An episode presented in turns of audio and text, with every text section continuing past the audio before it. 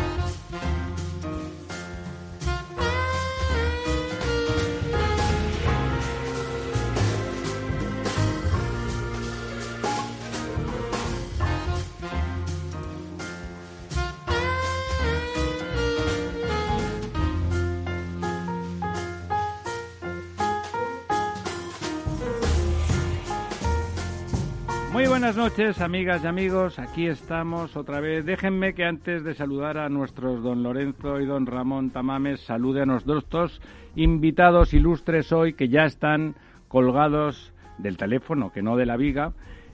Don Valeriano Gómez. Hola, ¿qué tal? Buenas noches. Ahí está, don Valeriano, ex exministro de Trabajo, como ustedes saben, y si Dios quiere, y si Dios quiere, en breve tendremos también a otro exministro de Trabajo, también, también andaluz y también de un talante como el de don Valeriano, excelente para conversar y, y muy dado a la concordia, que es don Manuel, don Manuel Pimentel, que todavía me dicen desde la pecera que está por llegar. Eh, tanto bueno por aquí viene a cuento del Congreso que la FICA, que la Federación de la Industria, la Construcción, el Agua y la Energía tiene, está realizando en Madrid este, estos tres, hoy, 3 eh, de marzo y mañana, en el Hotel Auditorio. Don Ramón, ¿qué tal? ¿Cómo andamos? Pues, sí, preocupado, preocupado porque Villarejo está suelto. bueno, y usted no tiene que estar preocupado, alguno, alguno ¿y qué, tendrá. ¿Qué estará trabando estos estos días?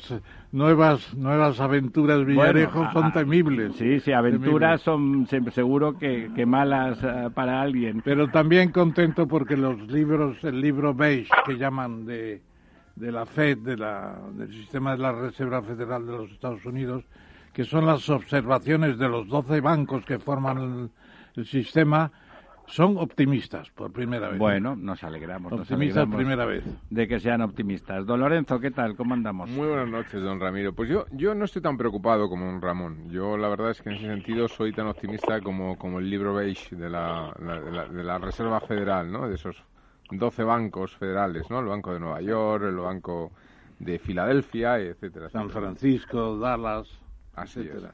Bueno, eh, mientras, eh, mientras localizamos, o no, a don Manuel Pimentel, vamos a empezar eh, a sabiendas que don Valeriano seguro que no está nada preocupado con, el, con la presencia en las calles del señor Villarejo porque no es dado no es dado a tener trato con personas con personas de nota sospechosa, ¿verdad, don Valeriano? Bueno, no ha sido no ha sido mi mundo, ¿no? No, no ha sido su El- mundo, el ni ganas, Villarejo, ¿no? ni ganas, ¿verdad? Así que- en efecto, en efecto. Bueno, Así es. nos comentaba, nos comentaba don Pedro Hojas, eh, con el que al que le hicimos una entrevista este lunes, que como ahora era prácticamente imposible, que habían compactado un congreso que normalmente dura cuatro días, pues eh, lo habían compactado en dos, habían limitado, por supuesto, el público que no era estrictamente necesario, no, no, no estaba, no estaba presencial. Estaban los delegados sindicales, eh, en principio tienen derecho a estar todos porque son electos. En principio también se habían limitado y acotado y los invitados que no eran, que no tenían que ver directamente con el Congreso, pues eran estrictamente institucionales y también limitados a la mínima expresión, pero a pesar de ello notables y de hecho me comentaban que la sala daba cierta alegría, porque aunque había distancia de seguridad, de dos o tres asientos separados para que el metro y medio de, seguridad se produjera, pues bueno, se veían personas, se veían personas ahí en la sala del Hotel Auditorio y por lo tanto, bueno, pues esa sensación de relativa, de relativa normalidad. Eh, don Valeriano, usted que además de, de exministro de Trabajo, que ya le daría eso voz autorizada, además ha sido alguien eh, próximo, muy próximo, de hecho, a la UGT que conoce perfectamente, eh, bueno, pues ese, ese mundo, esa organización y, la voluntad que le anima. Nos decía Pedro Hojas que, bueno, que estábamos en un momento de, de transición que se había visto. Estaba preocupado porque, el, por ejemplo, el teletrabajo no estaba regulado y tenía, tenían la intención, una de ellas era la intención de que ese mundo se regulara de forma, bueno, de forma lógica y racional, porque parece que ha venido para quedarse, ¿no? Que, de hecho, muchas empresas han limitado han limitado ya sus instalaciones de forma definitiva a la vista de que la cosa funciona y, por supuesto, es más económico, ¿no? Se trata de que no sea económico a costa de los trabajadores, sino que sea, digamos, un ahorro compartido que, que suponga unos ingresos adicionales para los trabajadores que ponen su casa de alguna forma a disposición de las empresas y que ponen, bueno, y ese estrés adicional que consiste, por un lado, parece que se puede conciliar más, pero no siempre eso está claro.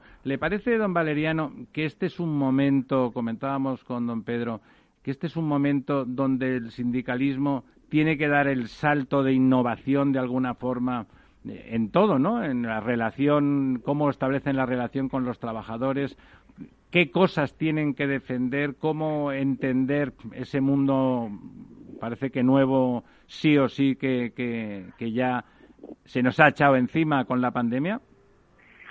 Bueno, lo, cierto es que sí, sí hay nuevos retos eh, en, el, en el mundo sindical que tienen que ver efectivamente con la pandemia. Eh, siempre, siempre hay momentos eh, delicados, por supuesto. Yo creo que este es uno especialmente delicado, tanto en el ámbito de la economía española, los problemas que tiene que afrontar, que no son pequeños ahora y seguramente en el futuro. Y es un momento delicado porque no solo por las nuevas eh, formas de trabajo que la pandemia seguramente impulsará. Algunas de ellas que usted ha citado, el teletrabajo, por ejemplo, este es un ámbito donde, donde ya se está avanzando, muy especialmente además en algunos ámbitos de, de esta federación, de, del campo de actuación de esta federación de la UGT, ¿no? Eh, las empresas del sector energético especialmente, entre ellas, y habían avanzado y mucho en el ámbito del teletrabajo, sobre todo en lo que son los grandes servicios centrales. Eh, hay otros retos también, eh, por supuesto, en el futuro. A mí me parece que el más importante es lograr que el impacto de la crisis eh, en el empleo se limite al máximo. Y esto no es fácil. las empresas están sufriendo pese a las ayudas públicas, pese a la existencia de, un, de una red de protección importante a través de los ERTE en España, es una red prácticamente desconocida en el pasado por su dimensión, me refiero, no porque la figura del ERTE no existiera. Pero efectivamente, el, reto es que los ERTES no se transformen, digamos, en, en ajustes definitivos. Estos ajustes temporales, con apoyo público, etcétera, no se transformen en, en ajustes definitivos. Eh, hay una negociación colectiva, por consiguiente, que realizar que tiene que lograr adaptar eh, las circunstancias, eh, teniendo en cuenta que, la prioridad primera es, es mantener vivas las empresas. Si se mantienen vivas las empresas, se mantendrá un nivel de empleo que no sea muy reducido respecto del nivel actual. Así que la primera prioridad sindical, como siempre, en otras ocasiones de crisis, de dificultades, pienso en la reconversión industrial, pienso naturalmente en la crisis eh, eh, anterior, la crisis financiera, la primera prioridad es mantener vivas las empresas, ayudar a que puedan transitar durante la crisis con el, mínimo efecto sobre el empleo.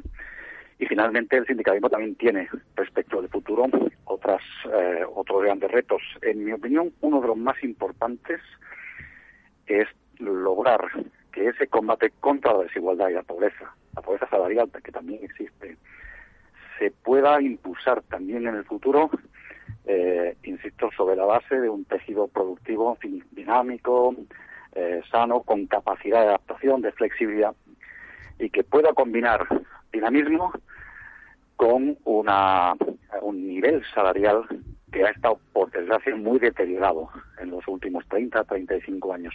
Las perspectivas son distintas en el futuro. Eh, el, nivel de envejecimiento eh, seguirá creciendo. No tendremos eh, una incorporación masiva como la que se ha producido a la oferta de trabajo mundial en, Europa del Este, en China, en el sudeste asiático y seguramente tendremos también la ocasión de ir mejorando también en el futuro los niveles salariales. Esto no tiene por qué tener efectos eh, negativos sobre el empleo. Y en esa dinámica se, se, desenvuelve eh, la vida de un sindicato que, como el que ahora celebra celebra su, su congreso, tiene ya solera y, tradición. Son, ya, parece que fue eh, ayer, son prácticamente 45 años en democracia, pero también es más de un siglo ¿no? en, en la vida del sindicalismo español. ¿no? Bueno, eh, la verdad es que en esa línea, en esa línea, y ahora le doy la palabra a don Ramón y a don Lorenzo que querían intervenir. La verdad es que Pedro Oja nos expresaba la voluntad de colaborar con las empresas, ¿no? De buscar un ámbito de no confrontación. Don Ramón. Muchas, eh, mucha alegría de oírte, Valeriano. Me alegro mucho de que estés esta noche aquí con nosotros. también, también es una alegría para mí escucharte. Bueno, ya lo sabes. Eh, tú eres muy conocido porque además de ministro pasaste primero por el CES, el Consejo Económico y Social, fuiste secretario general de Empleo, economista de UGT, te conoces bien el paño, por así decirlo, y a mí me, me acuerdo muy bien de que en muchas ocasiones has planteado el tema de la cooperación público-privada, eh, en muchos aspectos, en muchos sectores económicos, y ahora yo te diría, eh, te preguntaría, porque estoy muy preocupado con esto, cuatro millones de parados ya oficialmente, una destrucción de empleo muy fuerte, al mismo tiempo tenemos 800.000 parados, de hecho, en, los ERTES a las que te he referido ya. Eh, ¿No sería preciso que ya el gobierno tuviera programas detallados de eh, digamos, enseñanza de la economía digital. E incluso yo planteo en una publicación que tengo pendiente un servicio nacional de trabajo pensando en los jóvenes, un servicio voluntario, en los ninis, en todo esto. Es decir, tenemos que ser más activos en la creación de oportunidades, ¿no crees?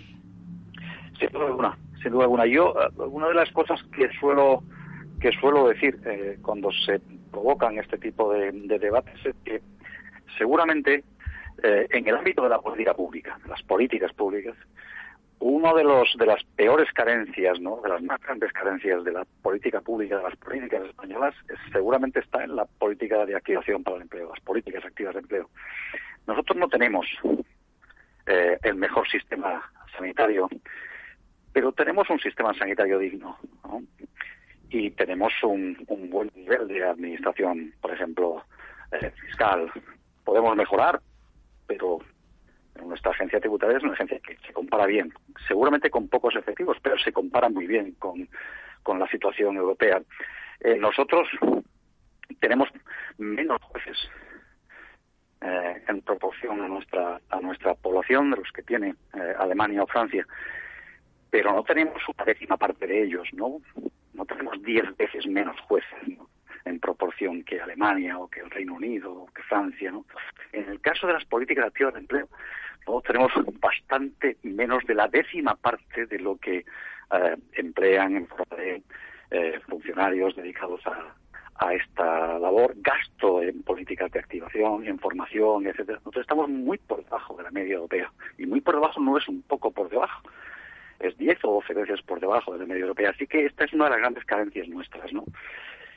Es, eh, tenemos un mal sistema de formación profesional, sobre todo en el ámbito de la formación dual, es decir, ese ámbito que combina... Que es el moderno, que combina, claro. El sistema alemán. Cuando uno cuando uno ve a Alemania o, ve cómo funcionan en Austria, en Holanda, eh, pues se da cuenta de que ahí el aprendizaje en el trabajo, el, combinar eh, eh, tiempo en, la, en, el instituto de formación profesional con tiempo en el trabajo, en la empresa y tal, esto, esto no ha sido desarrollado en su día en España. Y cuando algunas empresas, grandes empresas, lo tenían desarrollado, durante la transición, durante el tránsito entre la dictadura, la democracia, durante, durante ese tránsito muchas cosas desaparecieron y una de ellas fueron esas buenas escuelas de aprendizaje especialmente importantes, por ejemplo, en, las grandes empresas industriales españolas. ¿no? Así que ahí tenemos mucho que, eh, que aprender eh, en el ámbito de lo que se produce ya en otros países europeos y, tenemos también la oportunidad de poder hacerlo eh, utilizando bien esos, esos fondos europeos. Hay una parte muy importante, yo creo que el gobierno ha hecho bien en destacarlo, precisamente en este ámbito, en el ámbito de la formación profesional y de las políticas de activación. ¿no? Ahí hay una gran asignatura pendiente, no de ahora, de hace décadas, En, el, en el ámbito de la política pública española. ¿no? Lorenzo. Sí, hola, muy buenas noches, Valeriano. Un placer escucharte eh, y, tenerte, y, tenerte, con nosotros. Yo me, gustaría hacer dos preguntas por cosas que has comentado. Una de ellas, la primera, y, por, por, por, un exceso de confianza, quizá es una pregunta un tanto capciosa, si bien advierto que, que toda pregunta capciosa permite una respuesta civilina, ¿no? Eh, pero tú antes has comentado que eh, hay que mantener vivas las empresas ante la situación de crisis, es decir, eh, esto es necesario, es decir, las ayudas públicas que nos van a venir de Europa de alguna forma tienen que estar encaminadas a este sostenimiento de las industrias o de las empresas que están afectadas por esta crisis. Hoy, creo que era hoy o ayer, ya, ya no recuerdo bien, salía en prensa que los representantes o una asociación representantes del mundo de la, bueno, de la tan castigada hostelería reclamaba que eh, debía de las ayudas que canalizara el gobierno debían de recibir al menos un 30% para poder sobrevivir.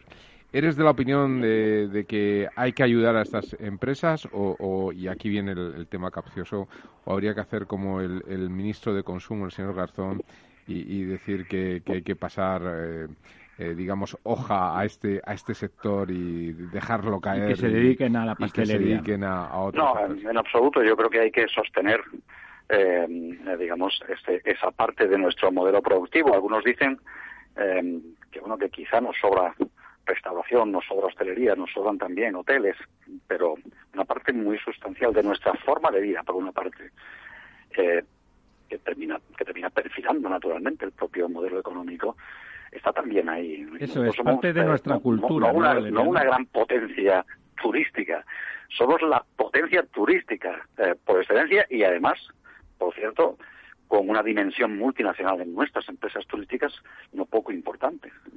Así que ahí nosotros no podemos permitirnos el lujo de, de, contemplar esta situación y ver cómo se reduce el tamaño de nuestra capacidad productiva y de prestación de servicios en este área. No podemos hacerlo y no debemos hacerlo. Sería irresponsable hacerlo, naturalmente. Me alegra mucho. creo, pero además, creo que coincidimos todos los que estamos aquí contigo. pero además hay una cosa importante que a veces no, no, no, tenemos en cuenta. Es decir, el, em, las ayudas que se están prestando en estos sectores, que son básicamente los que más importancia eh, eh, eh, están teniendo en la recepción de los ERTES.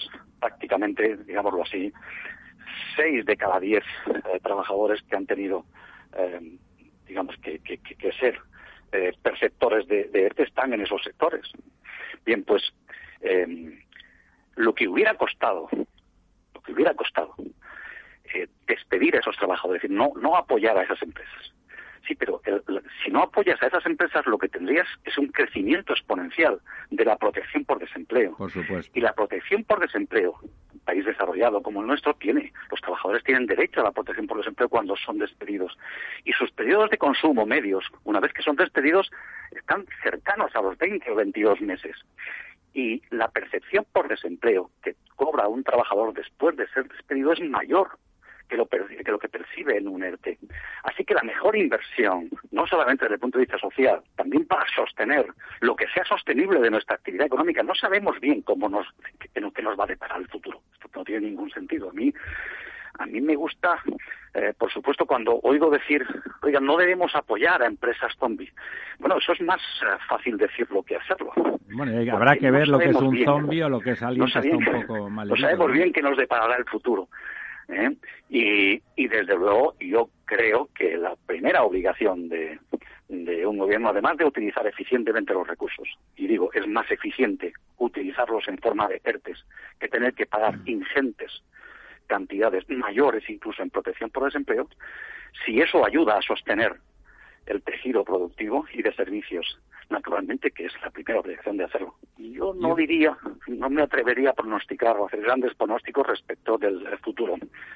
Y yo creo que el sector turístico y el sector de servicios en España no solamente tiene eh, un gran futuro, sino que debe tener un gran futuro apoyado desde el ámbito público, naturalmente. Coincido, coincido contigo, Valeriano. Y la segunda pregunta que, que te quería hacer muy rápida. Entonces has comentado el tema de, de, los procesos de formación de las empresas, quizá haciendo alusión a lo mejor a las antiguas universidades laborales. En el País Vasco hubo grandes grupos industriales que tenían universidades propias, pero hay grandes grupos eh, eh, empresariales en España. Estoy pensando ahora mismo en la carretera de Burgos, a la altura de San Agustín de Guadalís, y Iberdrola ha hecho un centro de formación espectacular, ¿no? De formación, eh, etcétera, ¿no? mi pregunta es, el problema es que España tiene un tejido empresarial de pequeña y mediana empresa que no se puede permitir ese gigante que ha hecho Iberdrola o el Solaruco que tiene el Santander en la ciudad financiera, etcétera. ¿No estarían los, no, serían los sindicatos los, los que podrían tratar de canalizar e influir o crear más esa especie de universidades laborales? Hay que tener dinero, ¿eh? Bueno, pues habrá que pedir los recursos. En mi opinión, el problema, los sindicatos hicieron un, un esfuerzo en su día en, en tratar de construir también instituciones de formación. Pero yo creo que esas instituciones eran muy dependientes, por supuesto, ¿no? de la financiación pública y en ocasiones no se utilizaron eh, adecuadamente. ¿no? Ah, yo creo que las organizaciones sindicales deben estar en el ámbito del gobierno, ¿no? de las instituciones de formación también profesional, por supuesto.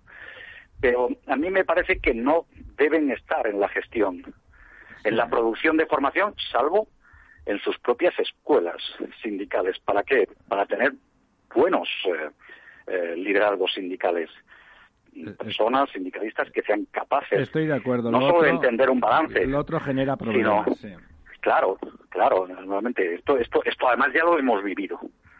Esto ya lo hemos vivido y, yo creo que también hemos, no no fue no fue una buena lecciones, ¿no? fue una buena experiencia. Dejadme que ahora justamente hablábamos de empresas y le preguntaba por supuesto no podía ser menos a don Pedro Hoja por una empresa andaluza multinacional eh, importante que todos lamentamos que tenga problemas, que es Abengoa, y curiosamente, como veréis, eh, él es relativamente optimista. Esperemos, ¿eh? esperemos todavía, yo confío en que podamos salvar ¿eh? a Bengoa. Ya hemos hecho una reestructuración, sí, la gran reestructuración de Abengoa ya se hizo. Ahora es un problema financiero puro y duro y de guerra entre accionistas. Es decir, la gran reestructuración de Abengoa, donde que bajo mi punto de vista no se hizo bien, pero bueno, eso es otro tema porque se, regalaron, perdimos eh, eh, cantidades ingentes de proyectos, de, instalaciones que tenía Bengoa que, eran punter. Sí, sí, pero instalaciones ya casi acabadas, claro, al entrar en concurso, al entrar en, pues eso, en lo que se hizo con Abengoa anteriormente, pues medio regaladas, se las han quedado, además eran en terceros países, ¿no? Con lo cual imagínate los entornos, los entornos que Yo confío en que ahora repito, aparte del tema de los accionistas, de si pequeños, grandes accionistas, bancos, fondos, etcétera, creo que la obligación de ellos es llegar a un acuerdo. Es, confío en que el proceso concursal, la administración, eh, pues bueno, ponga sentido común y logremos que Abengoa siga, siga siendo operativa. Don Ramón, ¿cómo ve usted no, precisamente a propósito de Abengoa, yo tengo claro que hay un caso paralelo que es, por ejemplo, aunque no tenga esa dimensión internacional, etcétera, tecnológica, Duro Felguera en Asturias. Es una importante empresa de montajes de, muchas aplicaciones. Bueno, pues al final la noticia que tenemos hoy es que el fondo de rescate lo va a tener en cuenta y va a ayudar a Duro Felguera a recuperarse. Y en el fondo los minoritarios de Abengoa lo que están pidiendo es precisamente que entre la SEPI y entrar en los fondos europeos también. O sea, son 6.000 millones de deuda, pero son 24.000 empleados y 6.000 en, España. Es, perder eso es una majadería totalmente. ¿Qué opinas tú, Valeriano? Yo estoy de acuerdo. Sí, yo creo que hay, primero, hay, hay, que, hay que decir una cosa. Uno de los sectores que más han sufrido eh, la crisis y la pandemia es precisamente este, este sector, que también es un sector con un gran componente multinacional. Este sector de la ingeniería, de la construcción y el desarrollo de proyectos integrales, por ejemplo, para los sectores energéticos, llaves en el gas, electricidad. Esto, esto en España, las grandes empresas españolas lo saben hacer eh, bien y lo saben hacer bien fuera del país. La pandemia también ha tenido un efecto tremendo. ¿Por qué? Pues porque incluso eh, no solamente ha paralizado el desarrollo de nuevos proyectos en el ámbito energético, por ejemplo, con, con, el transporte aéreo tal y como está, etcétera, las, las propias compañías eh, energéticas también han paralizado sus desarrollos futuros, sí, pero junto a ello, la propia ejecución de los proyectos actuales los que ya están aprobados, desarrollados, etcétera, también se ha complicado enormemente, porque ni siquiera tienen movilidad para poder trasladar personal especializado a los diferentes proyectos. ¿no? Esto lo conozco bien en el caso de Duro Felguera, que es otra de las grandes compañías, también con un componente multinacional importante, con origen asturiano, por supuesto, pero mm, Duro Felguera es una gran multinacional española, tiene proyectos en, en prácticamente todos los países latinoamericanos, tiene proyectos en Canadá, en Australia, en, Oriente Medio, en, Asia, en, algunos países africanos. Y, la pandemia también ha golpeado decisivamente, en mi opinión, a, este tipo de sectores. Eh, por supuesto, la creación del fondo de rescate fue una buena iniciativa. Es un, es un fondo de último recurso. Aquellas empresas que solo tendrían el camino de la suspensión de pagos, del concurso de acreedores, de esta forma no solo pueden subsistir, sino que además la presencia pública en este tipo de ocasiones sí tiene sentido, porque pueden movilizar el interés del sector privado en mantener esas empresas y en, y en desarrollarlas, digamos, en volcar eh, su esfuerzo para relanzarlas en el futuro. Yo creo que tanto Arengoa como Duro Felguera, alguna otra más que no citamos, y toda la ingeniería española que está sufriendo mucho también, tanto como el turismo, que a veces no lo decimos, pero tanto como el turismo, en cuanto a reducción de los ingresos, la reducción de los ingresos de esta compañía está siendo muy superior al 60% de un año para otro. Y creo que tienen futuro, naturalmente, y es importante el apoyo. el apoyo público ahí también, también es muy importante. Y, es un dinero bien invertido, no, no, no despilfarrado, es un dinero bien invertido. que se, y, y, soy de los que piensan que la intervención, bien en Duro bien en Abengoa o en otras que están ahí esperando. Estoy pensando en otras industriales, Celsa, la compañía española de laminación, también ha pedido rescate y es una de las grandes siderurgias españolas, en este caso no del acero integrado, sino del acero común. Eh, esto, esto también, estos sectores también están siendo golpeados, ¿no? Ah, decimos, no todo es eh, hostelería y turismo. Claro, es que también la industria está siendo golpeada y si apoyamos a la, a la industria, también apoyamos al sector eh, turístico y a nuestra hostelería, claro que sí. Es indirecto, pero es así. Los trabajadores industriales son los trabajadores con una media de renta salarial más alta y, por supuesto, generan un nivel de consumo estupendo. Dejarme que siga con otro corte, con otro corte de, de Pedro Hojas, donde hablamos de otra desindustrialización, este, y en este caso no de empresas españolas que están sufriendo la crisis, sino una deslocalización por motivos varios. Hablábamos de por qué se van Bosco o otras empresas como Nissan, en este caso también es verdad que de un sitio muy concreto. Pero ¿por qué, don Pedro? o a veces decisiones que se toman desde el Ministerio de Transición, son mensajes equívocos que llegan a todos los sitios. Y hombre, pues si tienen opciones, eh, si están en, en, Frankfurt teniendo que tomar una decisión, o en Holanda o en Bélgica tomar una decisión, pues oye, ¿dónde nos quieren? ¿Dónde nos dan más facilidad? Pues, pues se nos van. Claro, las inversiones industriales no son de hoy para mañana. ¿eh? Llevan tiempo tomando decisiones a medio plazo, inversiones que no se han hecho en nuestro país por circunstancias, y ahora estamos viendo las consecuencias. Claro, en, en Robert Bosch, si se hubiera invertido en la modernización de esa planta, pues no tendría que irse ahora a Polonia, que es una deslocalización pura y dura. El ejemplo que tú me has puesto, deslocalización pura y dura, que llevan a una, a una planta de Polonia la actividad, porque esta actividad de aquí se queda obsoleta con el cambio de la, electrificación del vehículo, etcétera, ¿no? Los cambios que están. Claro, si se hubiera invertido en esa planta años atrás, esa planta seguiría siendo competitiva. Si la dejamos caer, pues no, no, por eso la importancia de generar el entorno amable, de hablar con las empresas, de ayudar. ahí, ahí, don Pedro, también le preguntábamos por qué justamente están ocurriendo esas deslocalizaciones, por qué es lo que está pasando, por qué en Cataluña. Lo que está ocurriendo en Cataluña, eh, industrialmente, eh, el día que de verdad nos pongamos a analizarlo, va a ser terrible el análisis que va a salir. Es diariamente, continuamente, empresas que se van, que cierran. Tenemos un problema gravísimo en todo, en todo el país, pero en Cataluña también es cierto porque era la comunidad más industrializada, lo estamos viviendo diariamente. Es, es terrible, pero terrible. Pero aquí entran varios factores. Eh, como decía ahora, las empresas a nivel europeo se están reconfigurando están viendo dónde poner sus capacidades de producción también, dónde les es más interesante. Entonces, claro, todos los países van a poner eh, ayudas para, para las empresas, para innovar, para modernizarse, para los cambios estructurales que quieran. ¿Qué está pasando? Y algo que yo he dicho hace mucho tiempo, que nosotros tenemos que ser inteligentes y tenemos que generar las condiciones, un entorno amable para que las empresas sigan confiando en nosotros y sigan apostando por nuestro país. Bueno, vamos a ver, don Ramón, que quería usted decirle sí, quería decir a propósito de lo que estaba diciendo Pedro, porque es muy interesante. Bueno, la Cataluña es una decadencia industrial impresionante. El último dato que tenemos, el cuarto por motivos políticos. El cuarto trimestre de 2020 y Madrid, la Comunidad de Madrid ha crecido un cuatro y medio por ha sido la única ¿eh? sobre el tercer trimestre, que fue muy bueno, por cierto, el tercer trimestre. El cuarto ha crecido un cuatro y Barcelona, la, provincia de Barcelona, Cataluña, perdón, entera, bajó un 0,5%, o sea que está en negativo. Bueno, ¿a qué se debe eso? Pues a que el gobierno de la Generalidad se sigue dedicando al proceso no se ocupa de gobernar, no se ocupa de administrar, de gestionar, etcétera, y nada más. Eso es todo.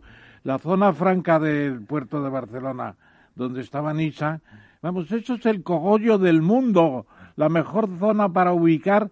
Si se hubiera hecho un concurso, tendríamos ya allí una implantación. Cierto que Nissan todavía no ha terminado el expediente de cierre, de cierre, de etcétera, etcétera. Sí, hablaban de que había una empresa sueca que quería instalarse. Claro, es el cogollo del mundo. Valeriano, ¿cómo, cómo ves tú eso?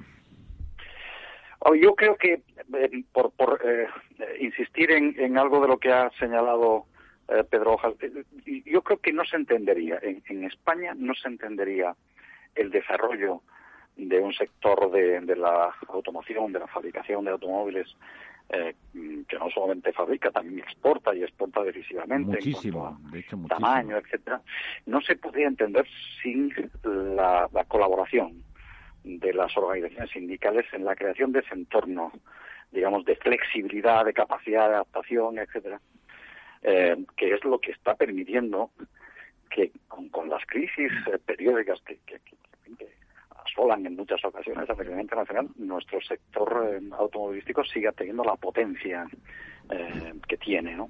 esto, esto es debido también a, una visión estratégica de las organizaciones sindicales que aquí en ese sector están practicando siempre, desde hace ya mucho tiempo, décadas, ¿no? Han practicado siempre políticas de, flexibilidad negociada con elementos siempre de, adaptación permanente, los ERTES, por ejemplo, que ahora, ahora, ahora, en fin, eh, los ha llegado a afectar a algo más de tres millones y medio de trabajadores, ¿no? En lo peor de la pandemia el año pasado, ¿no? Los ERTES son, en realidad, una creación, entre comillas, eh, del sector eh, del automóvil, que era, en muchas ocasiones, era prácticamente el único sector que los utilizaba, ¿no? ¿Y por qué? Pues porque era una forma de reducir costes cuando las crisis digámoslo así, pues afectaban decisivamente a cada compañía y hacerlo sin tener que recurrir al despido. Claro.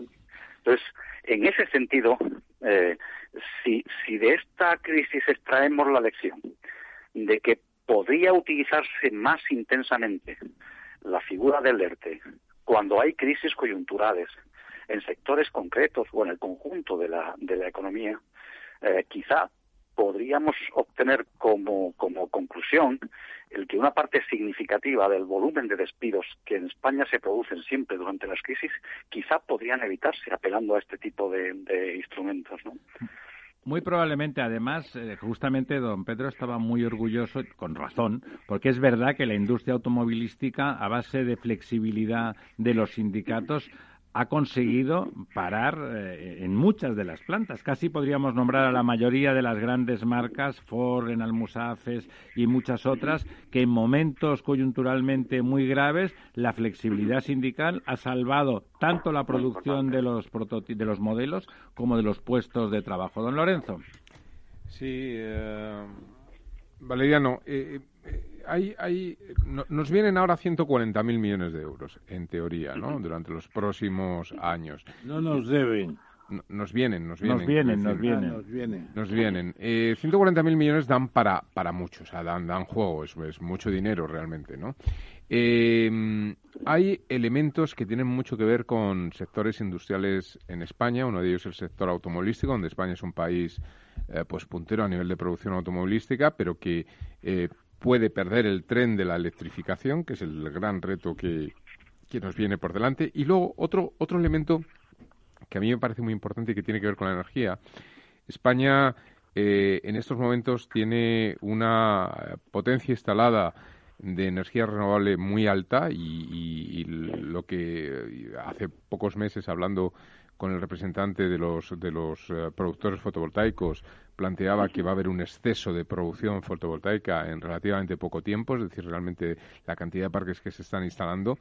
Eh, ¿Se podría utilizar ese dinero para potenciar la interconexión eléctrica con nuestros países vecinos que permitiera de alguna forma eh, canalizar esa producción en la que España, bueno, pues tenemos el, el, valor añadido, ¿no? De, de, este sol y esta capacidad de producción eléctrica.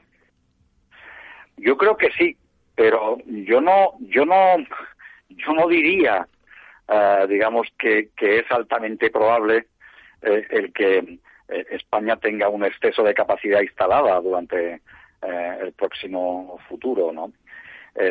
España tiene que lograr cumplir el conjunto de los escenarios previstos en el Plan Nacional de Energía y Clima. Eh, y una de las cosas, a pesar del desarrollo que está teniendo las energías renovables, tanto la eólica como la fotovoltaica, a pesar de eso, eh, todavía hay mucho que, que ejecutar. ¿eh? Todavía hay muchísimo que ejecutar. Sin embargo, Valeriano, lo, hace ya lo digo... más importante es cumplir con, con, con ese plan. ¿eh? Sí, sí, pero Entonces, hace, hace... Que es un plan... Que, que, quería terminar, Lorenzo, con la reflexión por una... No quería que se me olvidara lo siguiente. Yo quería romper ahí la lanza sobre, eh, eh, en el eh, digamos, hacia, hacia, hacia la labor que, que está haciendo la, la ministra de, de, Transición, ¿no? Que a veces es incomprendida también desde los sectores industriales, ¿no? Digámoslo así, más tradicionales. Eh, cuando fue muy criticada, cuando dijo algo así como, oye, dentro de 20 años me parece que fue lo que dijo, prácticamente eh, España no, no, en España no conoceremos, eh, digamos, a los, los automóviles digamos, impulsados por energías tradicionales, por gasóleo, etcétera, ¿no? Hoy prácticamente todas las grandes industrias automovilísticas están diciendo que en 30 años, no en 20, en el año 30, las grandes compañías casi ninguna fabricará ya otra cosa que no sean eh, automóviles Está impulsados claro, sí. por energías, nuevas energías, digamos, eléctrico, fundamentalmente. Aquí, si me No permitís... Pero Me a, a veces, en su día, cuando esto ocurrió, fue muy criticada, ¿no? Y en cambio, hoy, eh, al cabo de cierto tiempo, no demasiado, No demasiado. hoy es un lugar común en el conjunto, ¿no? Pero ahí, Que Valeriano. Valeriano, si me permitís que tercie en la conversación sobre energías, exportar energía es peliagudo. En los tiempos dorados de los eh, fósiles, pues claro, el petróleo ha llegado a 155 dólares el barril, eso ya no se va a producir nunca. Por mucho que Rusia y la OPEP se pongan de acuerdo, no pasarán de 60 o 65. Entonces, sin embargo, las fotovoltaicas, si llegamos a tener un excedente, yo creo que sí se puede plantear la exportación. Lo que pasa es que hay que prever el transporte, hay que elevar pues a 500.000 voltios, porque si no en transporte pierdes cantidad de energía. Ese es el problema del Sáhara, donde hay un proyecto gigantesco, pero claro, transportar energía del Sáhara a los fierros noruegos, pues es un poco caro. Está un poco lejos. Ahí está un poco lejos. Yo, la pero hay una cosa, Ramón, hay una cosa también que a mí, a mí, en la perspectiva histórica, eh, en fin, me, agrada especialmente, y es que por fin España eh, eh, su territorio, por dónde está ubicada, eh, por fin recibe, digamos, esa, esa, ese, ese, ese impulso, ¿verdad?, que será en el futuro las energías renovables para las que estamos especialmente bien dotados por clima, fundamentalmente, y por, y por ubicación. ¿no? Nunca habíamos tenido la suerte de disponer de una fuente energética propia, ¿verdad? fósiles, fundamentalmente y por, propia. ¿no? y por fin estamos en condiciones de poder tenerla y ser uno de los grandes también en esta materia. Yo creo que eso es bueno y debemos alegrarnos de que por fin, en ese sentido, hayamos tenido esa, esa suerte de la naturaleza, en este caso, al estar bien dotados para la producción de ese tipo de energía. Vamos a exportar sol ya no en la piel de los de los extranjeros que vienen a tomarlos, sino directamente a 500 voltios, a 500 voltios, ¿no? y también y también tierras raras, ¿no? Que también parece ser que España tenemos un, potencial tremendo en, esas tierras raras tan necesarias para esta nueva A ver si no le no tenemos manía. Dejemos escuchemos otra vez a, a don Pedro Hojas que, que, tiene una perspectiva de la, negociación y de la actividad sindical que yo creo que es moderna y paradigmática y que cree que cree en las políticas y cree que los sindicatos y los y los empresarios deben de enfocarse en generar ideas para que los políticos eh, sepan por dónde hay que ir. Vamos a escuchar el siguiente corte donde nos habla de la desindustrialización la situación social que se está viendo en Cataluña en los últimos años no favorece el clima de inversión de una empresa. O sea, es que hay que entenderlo. No favorece una situación de conflicto, de, de muchas dudas, de poca seguridad, incluso jurídica, con algunas de las acciones que han tomado pues evidentemente es que no favorecen el que haya inversiones. Repito, lo que estamos viviendo ahora probablemente viene de uno, dos, incluso tres años antes decisiones que no se han, que se han tomado que no, o que se han dejado de tomar hacia la industria catalana, barcelonesa, ¿no? Bueno, eh, como veis, bueno, abunda en lo que ya prácticamente ha comentado don Ramón antes, que bueno, y es verdad, ¿no? O sea, realmente. Bueno, y ahora la, la defensa del rapero está produciendo una situación dantesca. Bueno, pero eso, eso, eso es una excusa, lo que llamaban los romanos un pretexto para que eso Claro, y se manifiesta en otra cosa, pues el 70%, 80% de la inversión extranjera viene a Madrid por una serie de razones, pero es que antes iba mucho a Cataluña y a Barcelona, y ahora no va prácticamente para nada. ¿Qué, qué sucede el proceso? El proceso la manía esta de independizarse, pero ¿de qué quieren independizar? bueno, eso es complicado, es complicado de hacer. Vamos a escuchar el siguiente corte donde, donde don Pedro Hoja nos comenta cómo él percibe la inteligencia de la mayor potencia industrial europea, que en cambio no da puntada sin hilo en un contexto más global. La política industrial, yo siempre lo he defendido, vamos, lo he dicho, la política industrial de Alemania no la hacían en Frankfurt, ¿eh? o en Bonn o en Berlín. No, no. La política industrial alemana la desarrollaban en Bruselas. En Bruselas. Es donde ellos tenían claro dónde se desarrollaba eh, y dónde tenían que hacer apuestas fuertes para el desarrollo industrial del país porque dependían de las políticas industriales de la Unión Europea. ¿no? Entonces ellos han trabajado con fuertes lobby, podemos poner el del automóvil o el de la industria química, ¿eh? para que la normativa, las directivas que salían de la comunidad de la Unión Europea pues no fueran en contra de su fuera sector. Favorables. Les fueran favorables. Esa es la parte que nosotros no hemos entendido. ¿Qué te parece? ¿Estás de acuerdo con Pedro, Valeriano? Sí, sí, hombre, había, había una tradición y una situación previa incluso a la creación de, la, de las comunidades eh, europeas y ahora de la Unión, ¿no? Alemania ya es una gran potencia química eh, en, el primer tercio del siglo XX eh, y lo mismo cabe decir también respecto de la industria, por ejemplo, siderúrgica, ¿no? La, industria siderúrgica por excelencia europea ya era la alemana eh, en el primer tercio del siglo XX, ¿no? Y lo que hizo después, además, fue contribuir digamos, en, la política, en su influencia política como uno de los grandes eh, países de la Unión, contribuir también a que esas políticas, al menos no afectaran al desarrollo industrial alemán, ¿no? Pero sin duda estamos en presencia de uno de los grandes eh, talleres, digamos así, del mundo y por supuesto el principal eh, europeo, ¿no? Y ya digo, no solamente en la industria. y esa capacidad de lobby, ¿no? Y, y ahí el maestro, el maestro principal reciente ha sido el canciller Schroeder.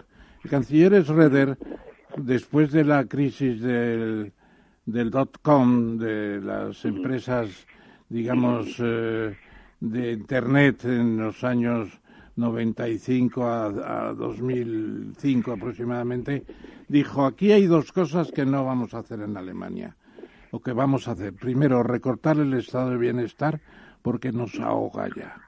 Es decir, tenían tantos privilegios y tantas posibilidades. Bueno, gastaban más de lo que tenían en un Mucho más. Y segundo, aquí no se externaliza. Las piezas de Mercedes, de Audi, del Porsche se fabrican en Alemania, no en China.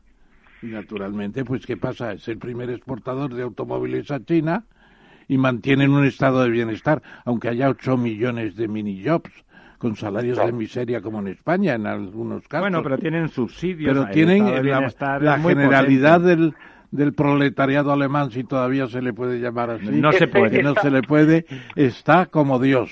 Valeriano. Yo, yo, no, yo creo que efectivamente e, esa política, si no recuerdo mal, era la Agenda 2010, ¿no? la, impulsada en su día por e, Esa es una política que, que tiene también algunos subproductos, ¿no? Los, los has citado, el de los mini jobs, ¿no? hay uno, hay uno eh, que tiene mucho que ver con, con, con, esta situación, que es en cambio un subproducto positivo, y es que Alemania no tenía salario mínimo. Tenía salarios mínimos de convenio pero no había un salario mínimo federal.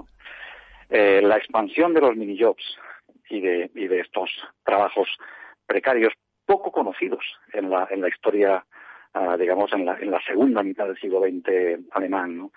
eh, obligaron efectivamente a la propia comisión, el comité de sabios creado para evaluar la situación de la política pública en materia sociolaboral en Alemania, fue el que recomienda la instauración de un salario mínimo.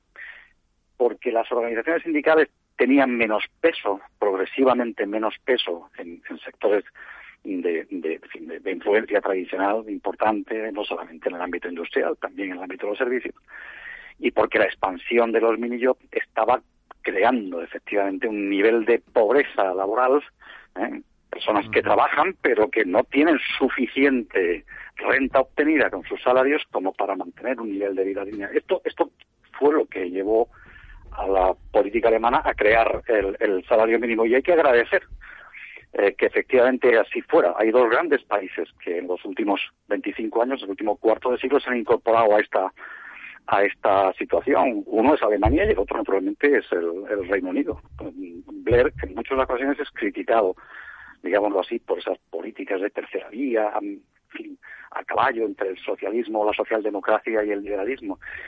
Pero aquel gobierno también eh, eh, impuso por primera vez en la historia británica eh, la creación, la instauración de un salario mínimo, desde que siempre careció la sociedad y la economía británica, ¿no?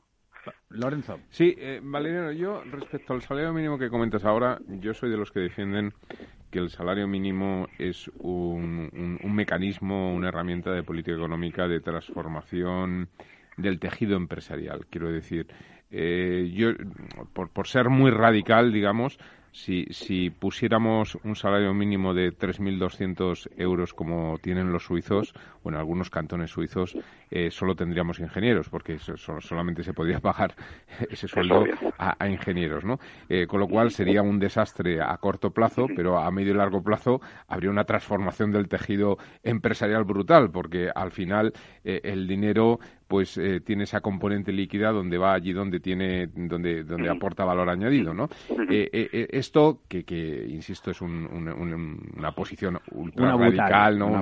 sí. no, pero es una manera de, de, alguna forma visualizar que efectivamente eh, puede ser una medida de política económica de transformación del tejido empresarial. Otra cosa es que hay una realidad existente, hay una realidad existente no solamente del tejido empresarial, sino también de la cualificación profesional de los trabajadores y, bueno, pues hay que hacer transiciones, pero que de alguna manera es, es, un elemento eh, condicionador o, canalizador, conductor de una transformación económica. Eh, ¿Compartes esta visión? ¿Crees que, que hay una posibilidad a través de, una política de rentas en este sentido, a través del salario mínimo, de transformar el tejido empresarial? Los, los alemanes tienen un, digamos, eh, eh, dieron nombre a ese, a esas, eh, ese tipo de, estrategia de política salarial. Le llamaban el, el, uso del látigo salarial. Decían que em, situar un nivel salarial razonablemente elevado claro, eh, de acuerdo con la, con la propia productividad de la empresa y de los sectores. Situar en un nivel razonablemente alto estimulaba efectivamente también las ganancias de eficiencia de las propias eh, eh, empresas, ¿no? A esto lo llamaban esto esto que llamamos látigo salarial, es decir, cuando cuando los salarios se sitúan en un nivel razonablemente alto, las empresas tienen que adaptarse a esos mayores tienen que aumentar su eficiencia. Pero lo hacen, a base de eficiencia y de ganancias de productividad. ¿no? Eh, en, en, nuestro caso, yo lo que lo que destacaría de esto de esto que tú señalas, Lorenzo, lo que destacaría quizá es el hecho de que eh, ya no es posible en muchas ocasiones tener buenas políticas salariales a través de la negociación colectiva, de la concertación entre empresas y trabajadores, dada la inexistencia en muchas ocasiones de, de, una, de un nivel de cobertura razonablemente alto de la negociación colectiva. Alemania pudo vivir razonablemente bien y ser un país muy competitivo sin tener salario mínimo y solo basándose en la negociación colectiva. Responsable, etcétera, con un nivel de, presencia sindical alto, las leyes de, de, codeterminación y de cogestión estaban también ahí, siguen estando ahí, es decir, que es otro modelo, pero no es imposible hacer política salarial razonable eh, al margen de la existencia o no del salario mínimo. Ahora, entonces no lo fue. Ahora, en mi opinión, es difícil y yo creo que ese es el nuevo papel del salario mínimo, por lo menos durante las próximas décadas.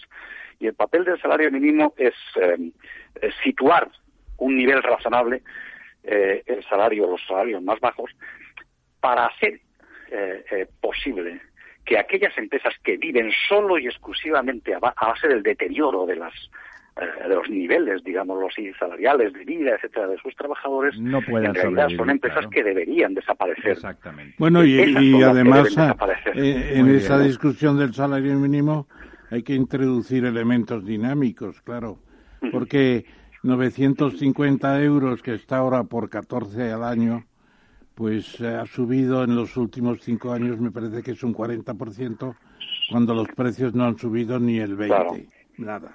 Entonces, mantener el salario mínimo o pretender aumentarlo en medio de la crisis, bueno, pues el gobierno... Yo no soy muy partidario, ah, no, ya lo sé que no eres partidario, ni, yo tampoco, ni yo tampoco, sobre todo cuando los el salario medio ha caído a, a 1.600 euros bastante y entonces baja el salario medio y sube el, mínimo.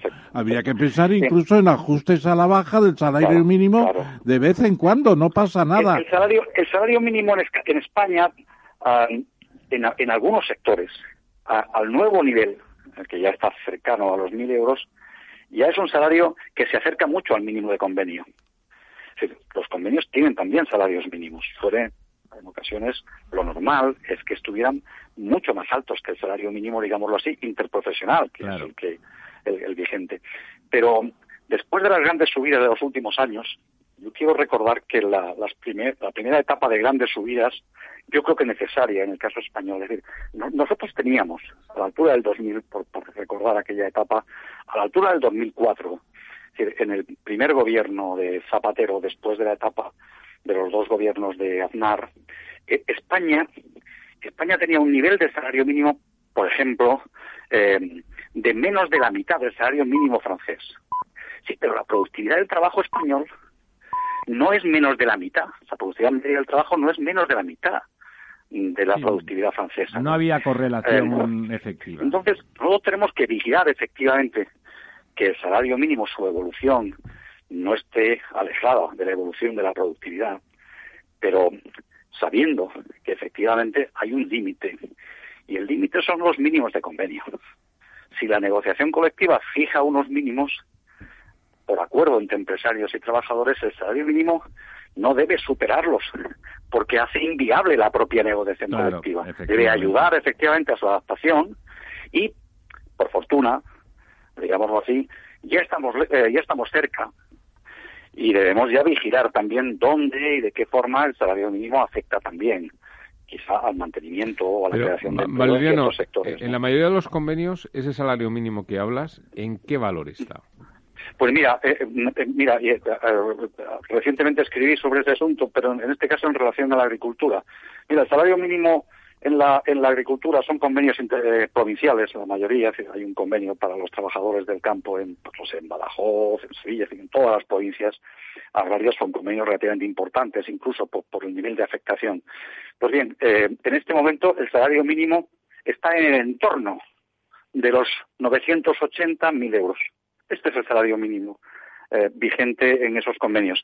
O sea que un salario mínimo de 950 ya está muy cerca. ¿Eh? A veces se, abusó mucho de, la, de, la idea esta de que el salario mínimo afectaba al empleo. A ver, afecta al empleo, pero el salario mínimo no está todavía en el nivel del salario mínimo de convenio, por ejemplo, en la agricultura. En, la agricultura, pero hay sectores como construcción. Pero, dejarme, que ponga los cortes que me quedan de, con don Pedro que están que tienen que tienen interés eh, tienen interés en particular porque hablan un poco de cómo ve el futuro el futuro inmediato qué es lo que él desearía de la nueva relación de, los trabajadores con las empresas, siempre en un tono, como ya he expresado previamente, de conciliación, de, en la idea de que los trabajadores y las empresas deben de ir de la mano, deben de converger en el objetivo de que sean productivas y que creen riqueza. Ahí sobre todo lo que tenemos que ver es que las empresas tienen que compartir con nosotros, con los agentes sindicales, tienen que compartir eh, el nuevo diseño de empresa que, viene ¿no? y que se está imponiendo ya. Y tenemos que ver esas, esos puestos de trabajo, esos, esas nuevas cualificaciones que se necesitan para buscar esa salida. Yo estoy de acuerdo. No se trata de aquí de, que, que, tengamos un país donde a partir de los 55 años ya no trabajen, no, porque a nivel individual pues eh, hay de todo, ¿no? Yo no sé, cada uno pensará y tendrá sus prioridades, pero evidentemente hay, muchas personas, eh, la gran mayoría, entiendo yo además, que son útiles para esta, para la sociedad. Y por qué no también para las empresas. Pues tenemos que ver salidas hacia esos nuevos puestos esas nuevas cualificaciones para, eh, pero para eso necesitamos repito que las empresas hagan un esfuerzo de, de comunicación de compartir el camino que van a llevar con los sindicatos para que entre todos aportemos y busquemos salidas a estos trabajadores que en muchos casos podrán continuar en la empresa claro que sí y a continuación nos expresaba también un, ya no una voluntad, sino un hecho de su buena sintonía con, ah, con, la COE, con su presidente, con el señor Garmendi, que es, bueno, realmente tiene el tono adecuado y nos lo cuenta don Pedro Hojas. Ahora mismo tengo que decir que existe una, no voy a decir que al 100% sintonía, pero una sintonía muy amplia, un acuerdo muy amplio. Una voluntad. Sí, sí, no, no, y acuerdo incluso porque hemos debatido mucho, porque en esto estamos de acuerdo los representantes empresariales sindicales y hemos debatido mucho hacia dónde tiene que ir eh, o qué necesitaríamos de la política industrial en nuestro país para eh, obligar, y lo quiero decir bien claro, obligar a los partidos políticos a que pacten, a que pongan en marcha todas las medidas necesarias para que nuestras empresas sean competitivas. Estamos en un momento por ver el lado positivo de la pandemia, donde eh, todos estos fondos eh, que nos van a venir de la Unión Europea tienen que servir para ese cambio, para ese cambio de modelo productivo, para ese reforzamiento, para esa modernización de nuestras empresas, de nuestras industrias. Es, lo que necesitamos. No podemos fallar como país.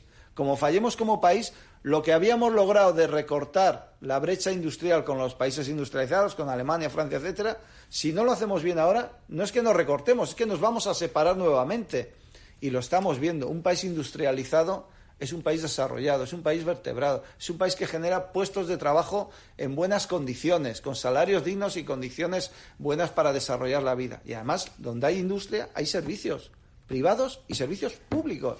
Es que es lo que desarrolla todo. Y en nuestro país, además, un reto importante que tenemos es que a este desarrollo industrial, esta reindustrialización, seamos capaces también de vertebrar país, de que no, eh, de que no caigamos en el error de que solo los grandes polos industriales eh, autonómicos de algunas ciudades que todos podemos tener en mente sean los que presenten proyectos y vuelvan otra vez a desarrollarse y a separarse. Tenemos que ser capaces de que gran parte del país donde no existía eh, la industria también se establezcan industrias, haya proyectos industriales para vertebrar país y evitar esa polarización industrial que podemos verla todos. Seguro que si pensamos, pensamos, ¿no? ¿Dónde está la industria en nuestro país? No, pues hay que volver a que aprovechando esta ingente cantidad de dinero para que las industrias, las empresas se establezcan también en otros sitios eh, y hagamos país en conjunto.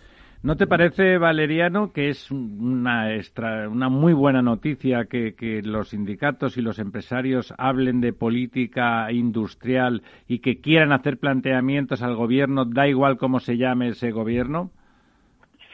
Yo lo que ocurre, lo que ocurre, Ramiro, es que yo creo que hay una una mayor tradición, una más mayor eh, experiencia de diálogo social, de concertación eh, en algunos sectores en concreto, en, la industria, en el sector químico, etcétera, de diálogo, de diálogo eh, trabajadores eh, empresarios, que en el ámbito, digámoslo así, interconfederal, es decir, en el ámbito de las confederaciones sindicales y empresariales.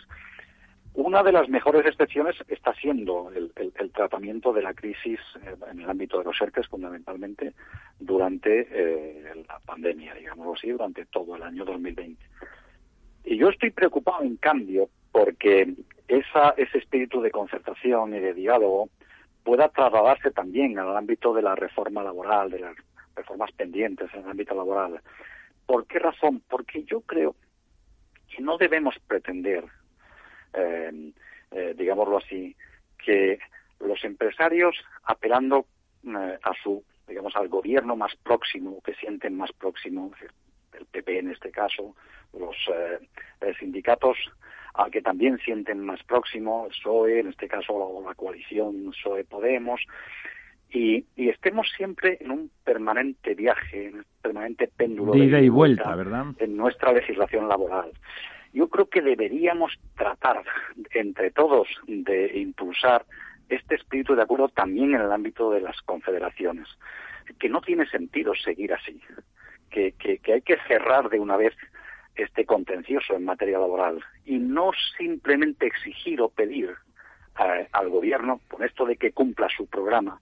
El programa es que haya un diálogo que culmine una reforma razonable de algunos de los excesos que, en mi opinión, contiene la reforma eh, del PP en el año 2012, que ni siquiera, la verdad es que ni siquiera intentó mm, ser dialogada. Directamente la puso en el BOE eh, un mes eh, y poco tiempo después de alcanzar el gobierno. A final del 2011 lo puso en marcha en febrero del 2012. Creo que este es un aspecto importante que deberíamos entre todos tratar de que ese espíritu de diálogo también se traduzca en un acuerdo eh, razonable, sensato, vinculado naturalmente a la orientación que el gobierno quiere impulsar. Es lógico que los gobiernos quieran impulsar una orientación determinada en materia de política laboral o en otras políticas públicas.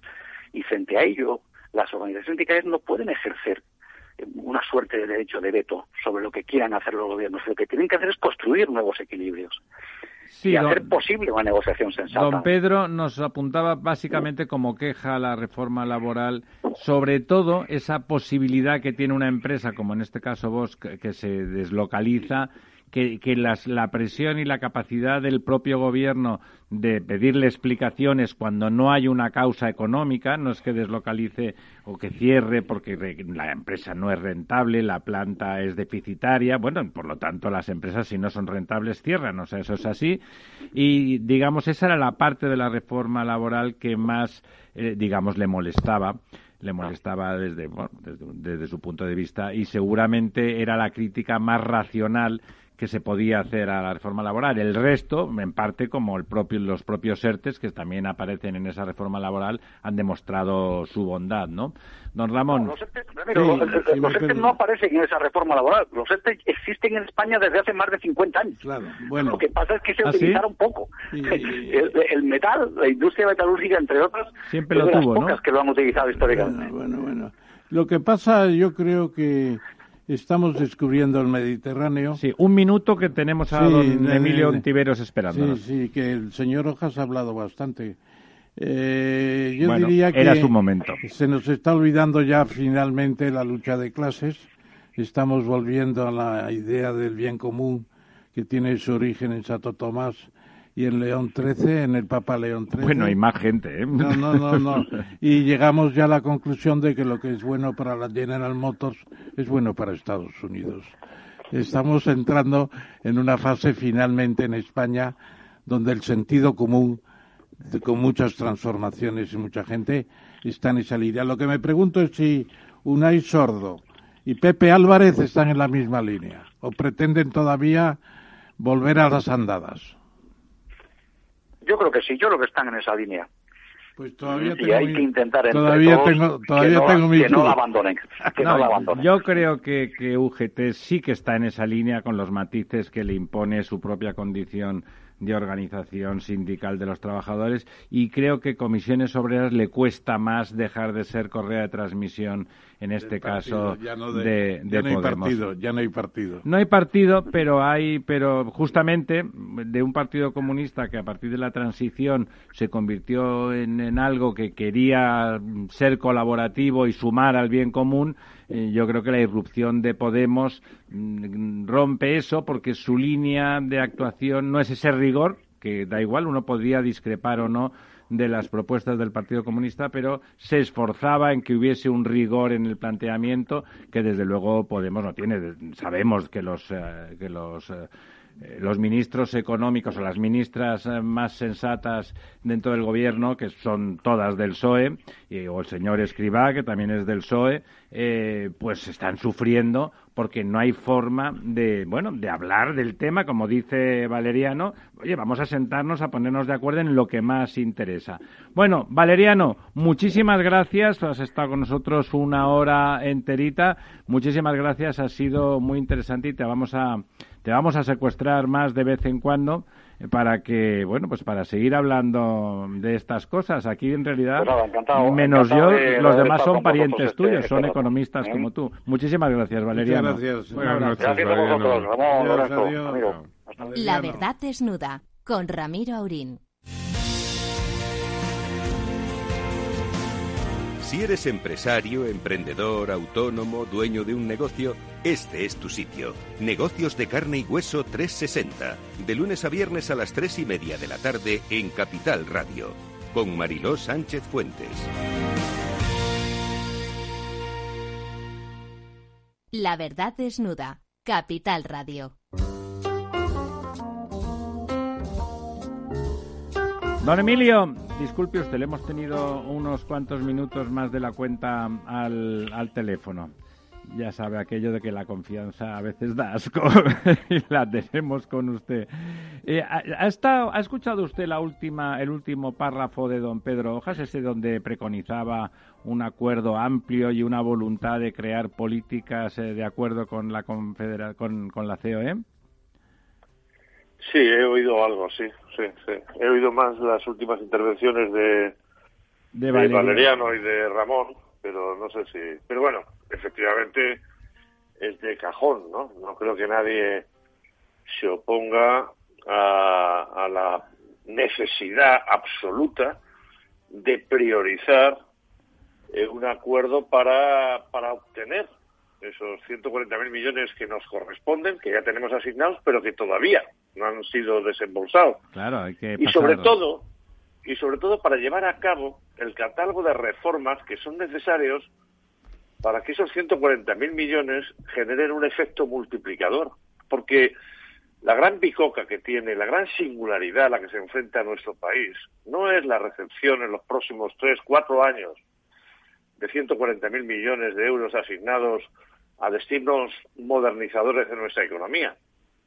La gran oportunidad es poder multiplicar eso si conseguimos flujos de inversión tanto extranjeros como la movilización de la inversión dormida que hay en nuestro país.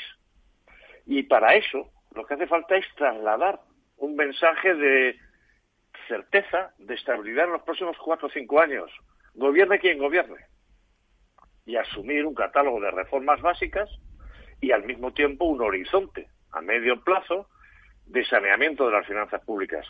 Los partidos políticos deberían estar ahora mismo, si, si su objetivo es preocuparse por el bienestar de los ciudadanos y no otros, deberían estar limitando el ámbito de sus diferencias, de su confrontación, a otros aspectos, legítimas por otro lado, pero deberían estar echando las cuentas y pasando a limpio los proyectos para que España efectivamente se convierta en una potencia en eficiencia energética y una potencia digital.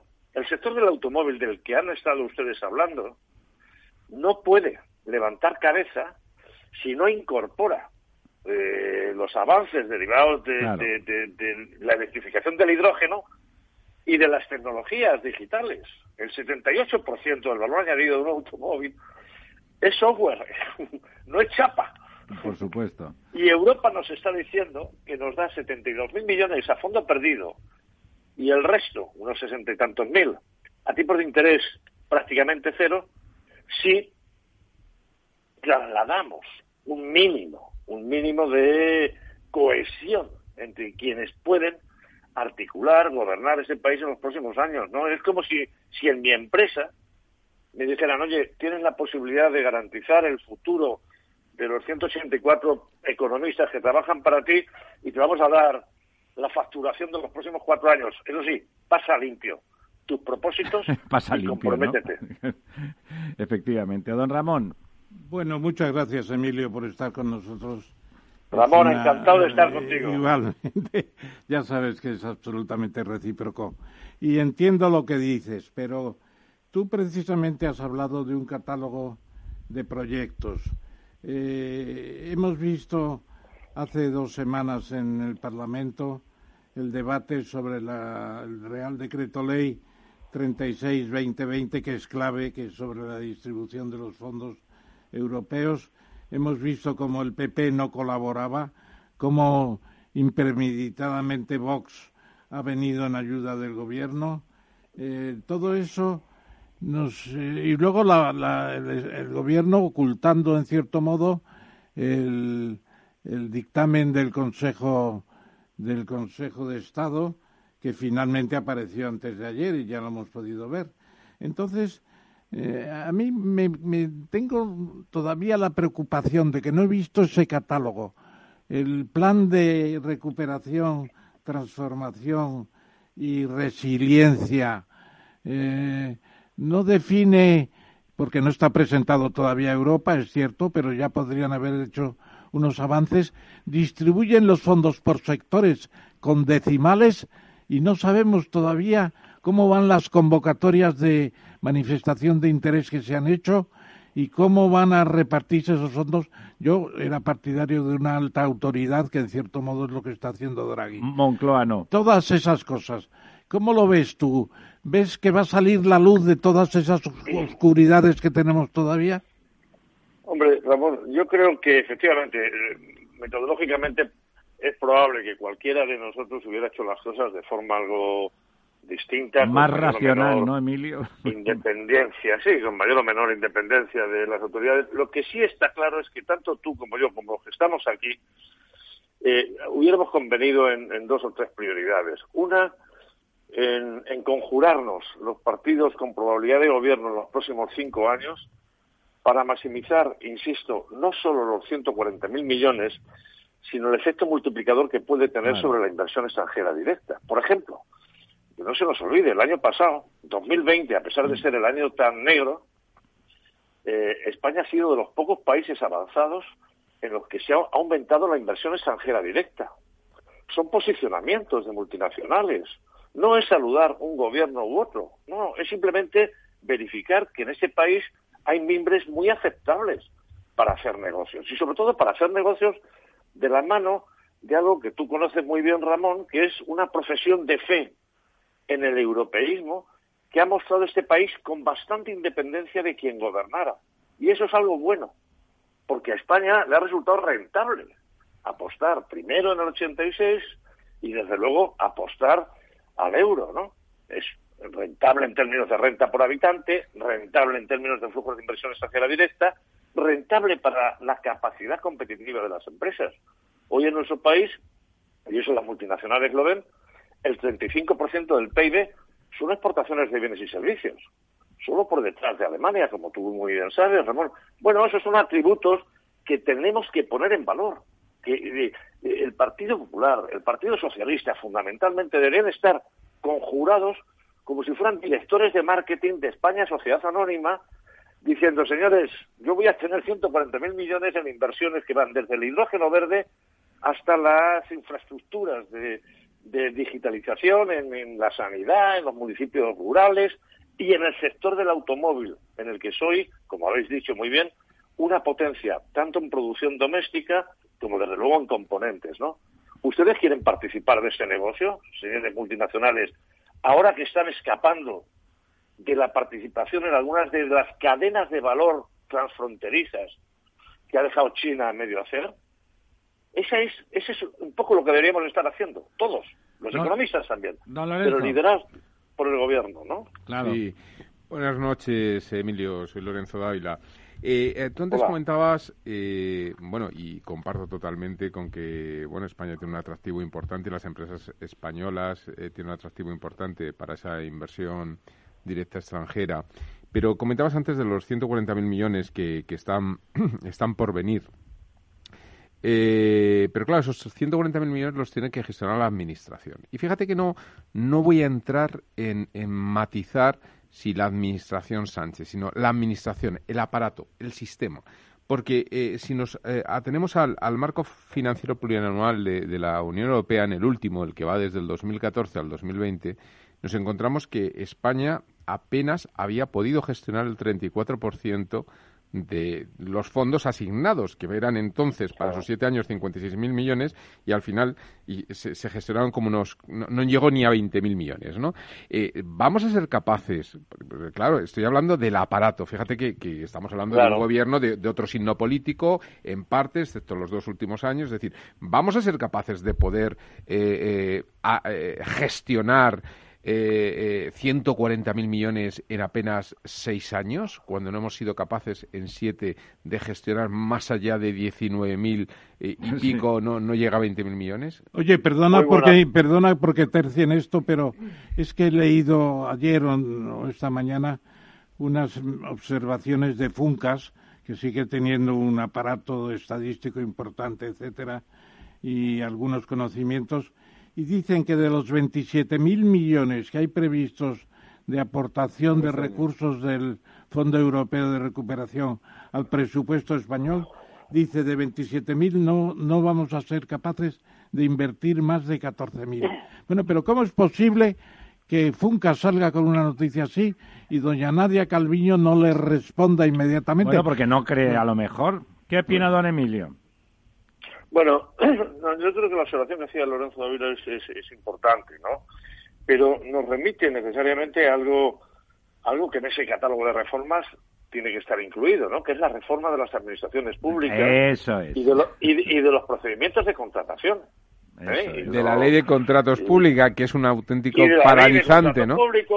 y la agitación sin menoscabo del rigor, sin menoscabo pues de, de las exigencias, de la pulcritud en el manejo de los recursos públicos tenemos que importar las buenas prácticas que vemos en otras administraciones y aligerar, simplificar, crear, crear excepcionalidades ante una situación como la actual, ¿no? Excepcionalidades en la ley de contratos, porque si no es imposible de contratar 140.000 millones. Correcto. Y pero fíjate, en eso es, es bueno, como en otro tipo de, de decisiones, que no sea solo un partido el que tire del decreto ley, ¿no? Y ahí debería, debería haber una conjura ya desde hace meses, decir, oye, para que efectivamente no solo los 27.000 que dice que dice Ramón y que efectivamente están incorporados en los presupuestos y que uno si proyecta eh, el pasado, como hacía Lorenzo, pues puede decir, oye, eh, Funcas o cualquiera puede decir, oye, igual la mitad no los vas a poder eh, concretar, no los vas a poder gastar, ¿no?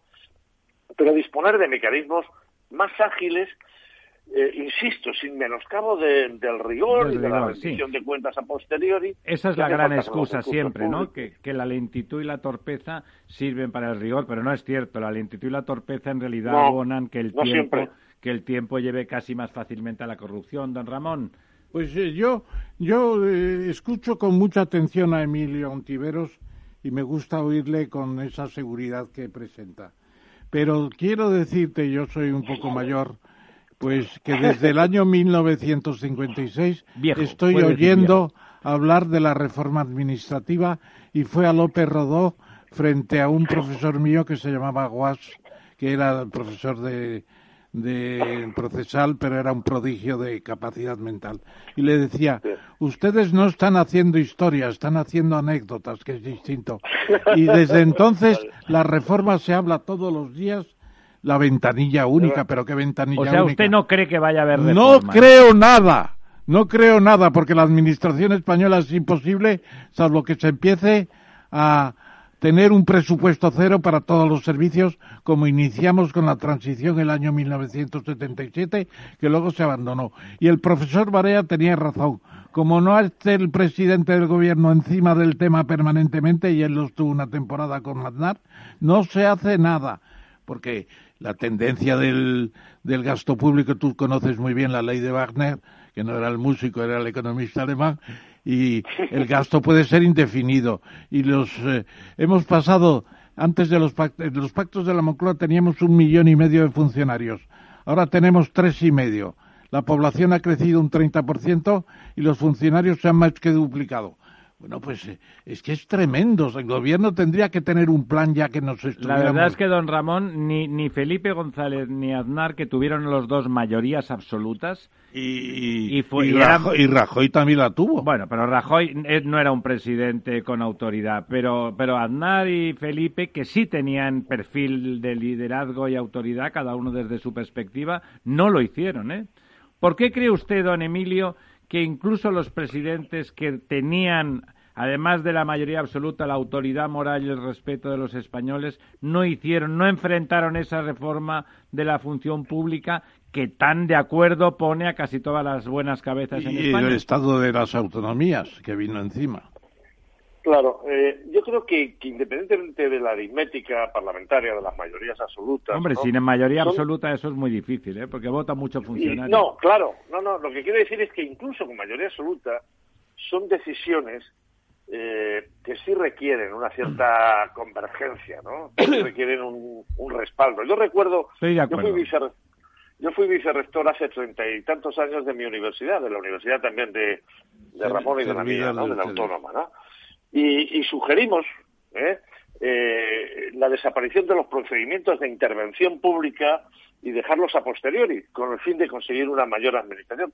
Bueno, lo que hicimos fue recabar el apoyo de toda la comunidad universitaria, ¿no? del claustro en su conjunto, porque son decisiones que son importantes, ¿no? Yo no sería eh, muy muy partidario de que un, gobierno por sí solo eh, tirara por esta calle, ¿no? Pero pero sí es verdad que es un territorio eh, propicio, propicio, quizá por, lo, por, por por esa experiencia que señalaba muy bien Ramón, quizá por por las sinergias que hay dentro de del aparato administrativo y que muchas veces hacen presos a los propios decisores eh, políticos, ¿no? Sí sería partidario, ¿no? De convenir entre, seguro que ambos partidos convienen, ¿no? En que, sobre todo pensando en la movilización inteligente de estos 140.000 millones en los próximos cinco años que le pueden tocar al gobierno actual o a otro gobierno distinto, es decir, oye, vamos a dotarnos de un esquema más racional ¿eh? que, que acepte también Europa. Cuidado, ¿eh? no se trata de tirar ahí por, por, por los cerros de Úbeda y que, y que nos permita, eh, con proyectos, con un, con un sistema de evaluación de políticas públicas equivalente al análisis coste-beneficio que hacemos en las empresas, ir hacia los proyectos directamente. Porque proyectos puede haber. ¿eh? Hoy veía ¿no? cómo, cómo empieza a haber eh, empresas, tanto nacionales como, como multinacionales, empeñadas en modernizar nuestro sistema productivo. Veía cómo no quiero dar hacer propaganda, ¿no? Pero Amadeus estaba ofreciendo una plataforma de digitalización del sector turístico que, que podría situarlo, ¿no? Eh, a la cabeza de la modernización digital, pero al mismo tiempo estamos estamos con casi una docena de proyectos de generación de, hidrógeno verde, ¿no? Que le puede venir a la movilidad eh, automovilística eh, de maravilla, ¿no? Bueno, deberíamos estar empeñados básicamente ahí, ¿eh? y, ir eliminando obstáculos, ir eliminando obstáculos que se interponen a eso. Y de forma, yo diría, en comandita, los dos o tres partidos lo, ideal, Emilio, lo ideal sería eso. Emilio, además eso viene, eso viene desde Europa. Es, que, es que no es un ejercicio, no es un brindis al sol. Es que a cambio de no hacerlo, son 140.000 claro, el efecto multiplicador. Pero, es que además, Emilio, eso, eso ya está constituido o instituido en muchos países europeos y de hecho pese a que pese a que bueno no no digamos ideológicamente no no no me atiendo a ello, pero últimamente estoy defendiendo mucho a la señora Ayuso, tanto por el hospital de Isabel Zendal como por lo que voy a decir ahora, que es la reforma que ha habido en el sector inmobiliario sobre el tema de las declaraciones responsables, ¿no? Que es una manera de agilizar todos los trámites. Una figura parecida que está muy instituida en, en, toda Europa, que viene mucho del mundo anglosajón, de esas declaraciones responsables, eh, se podría canalizar, se podría trasladar a esa ley de contratos para poder agilizar, es decir, el, asumir que la gente, que los, los, proyectos, que las empresas que presentan proyectos eh, asumen la responsabilidad y, y, de alguna forma se pueda agilizar todos los, todos los procesos para evitar todos esos mm, mecanismos de contratación insufribles que hacen realmente inviable ningún proyecto, sobre todo aquellos proyectos que, que no están, eh, digamos, instituidos por grandes corporaciones, grandes empresas, que son las únicas que pueden tener un ejército de, de, de, bueno, de trabajadores, de asesores externos, etcétera, para poder hacer frente a, a, los requerimientos de estas, de estas, eh, bueno, concursos eh, públicos para captar estos fondos. Sí, sí, sí, sí. De todas formas, yo creo que ese es un ámbito claramente de, de, reforma inmediata, ¿eh? de, simplificación y agilización eh, y, todo, digamos, al servicio de la viabilidad de esos proyectos que ya se están poniendo encima de la mesa, porque en eso también hay que reconciliarse con la especie en nuestro país.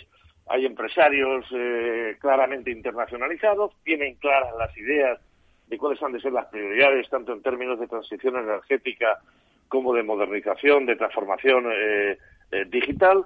No es un problema de, que tengamos que esperar aquí a que venga una multinacional a decirnos qué tenemos que hacer con, la, con las renovables, qué tenemos que hacer con el mix de generación o qué tenemos que hacer con la eficiencia energética. No, tenemos densidad empresarial, incluso en un sector como, como el de la tecnología digital, hay talento, ¿no? Hay talento eh, en esa franja por debajo de los 48 años eh, que se lo están se lo están llevando las, las multinacionales. Lo que hace falta es conjurarse para crear un terreno de juego que la inversión privada, tanto nacional como internacional, vea amigable en los próximos seis o siete años. El tema de las administraciones públicas es un asunto, ¿no? Pero, pero, pero, hay muchos más, ¿no? Vamos a ver. Eh, eh, Emilio, te voy a hacer una pregunta nada capciosa y te la hago con la ingenuidad propia de la amistad. bueno, la amistad. Entonces yo te pregunto, yo leí hace tiempo, y la verdad es que luego no he vuelto a ver muchas cosas, que el gabinete del presidente tenía, eh, dependiendo directamente de él, un conjunto de 100 economistas. Llamé a cuatro o cinco para ver si estaban y me contaban. No encontré ninguno. Y luego en algún sitio leí que eh, una posición muy especial dentro de ese grupo de 100 economistas estabas tú. Me alegré mucho de saberlo, si es que es verdad, porque tampoco se puede uno fiar de nada. Entonces, ¿tú crees que en la estrategia, que es la única que vale de verdad, de Iván Redondo, hay una idea de reformar la administración, de poner en marcha esas eh, nuevas tecnologías, de resolver el problema demográfico de España. La España vacía de la Teresa, de la señora Teresa Rivera, quiero decir, etcétera, etcétera. Eh, ¿Hay una fuerza en el gobierno que vaya a aprovechar el momento? Y, y los 100 economistas existen. Bueno, es que no sé de dónde sale lo de los 100 economistas, ¿no, Ramón? Y, sí, sí, sí, por ahí ha Bueno, tú como sabes, ha circulado, yo ya estoy, eh, mi, mi, vinculación, eh, mi vinculación es hasta hace unos meses a la Universidad Autónoma, de la que sigo siendo catedrático emérito y dando algunas clases, pero ya sabes que la autónoma no paga los eméritos. Ya, ninguna paga. y, y mi condición de presidente de, de AFI. No ni méritos ni a traidores. AFI es muy importante, AFI es muy importante. Ni tengo, no tengo ninguna vinculación formal ni informal con nadie más, ¿no? Pues celebro saberlo. Eh, no. Eh, Hombre, pues yo no, lo celebro, me gustaría que. No, celebro saberlo, que, es una de. Asesorar al gobierno. De las, fake, news que, circulan. lo que sí ocurre, Ramón, es que la vicepresidenta Calviño nombró hace unos meses un consejo asesor, algunos economistas fundamentalmente académicos, unos 14 o 15, y ahí sí estoy formo parte de un consejo. Mucho mejor de 14 que de 100, hombre. No, no son 100, no, no, eh, desgraciadamente. Eh, no, 14 o 15, un consejo en el que sí, mm, hablamos y, comentamos más o menos. ¿Les hacen caso, don Emilio? ¿Les hacen caso? Escuchan, ¿eh? Escucha. La vicepresidenta y, y su equipo, la secretaria de Estado de Economía y bueno, ahí hay un equipo de, y la jefe de, técnicos comerciales eh, potentes. como por ejemplo Carmen Balsa también estará en ese grupo.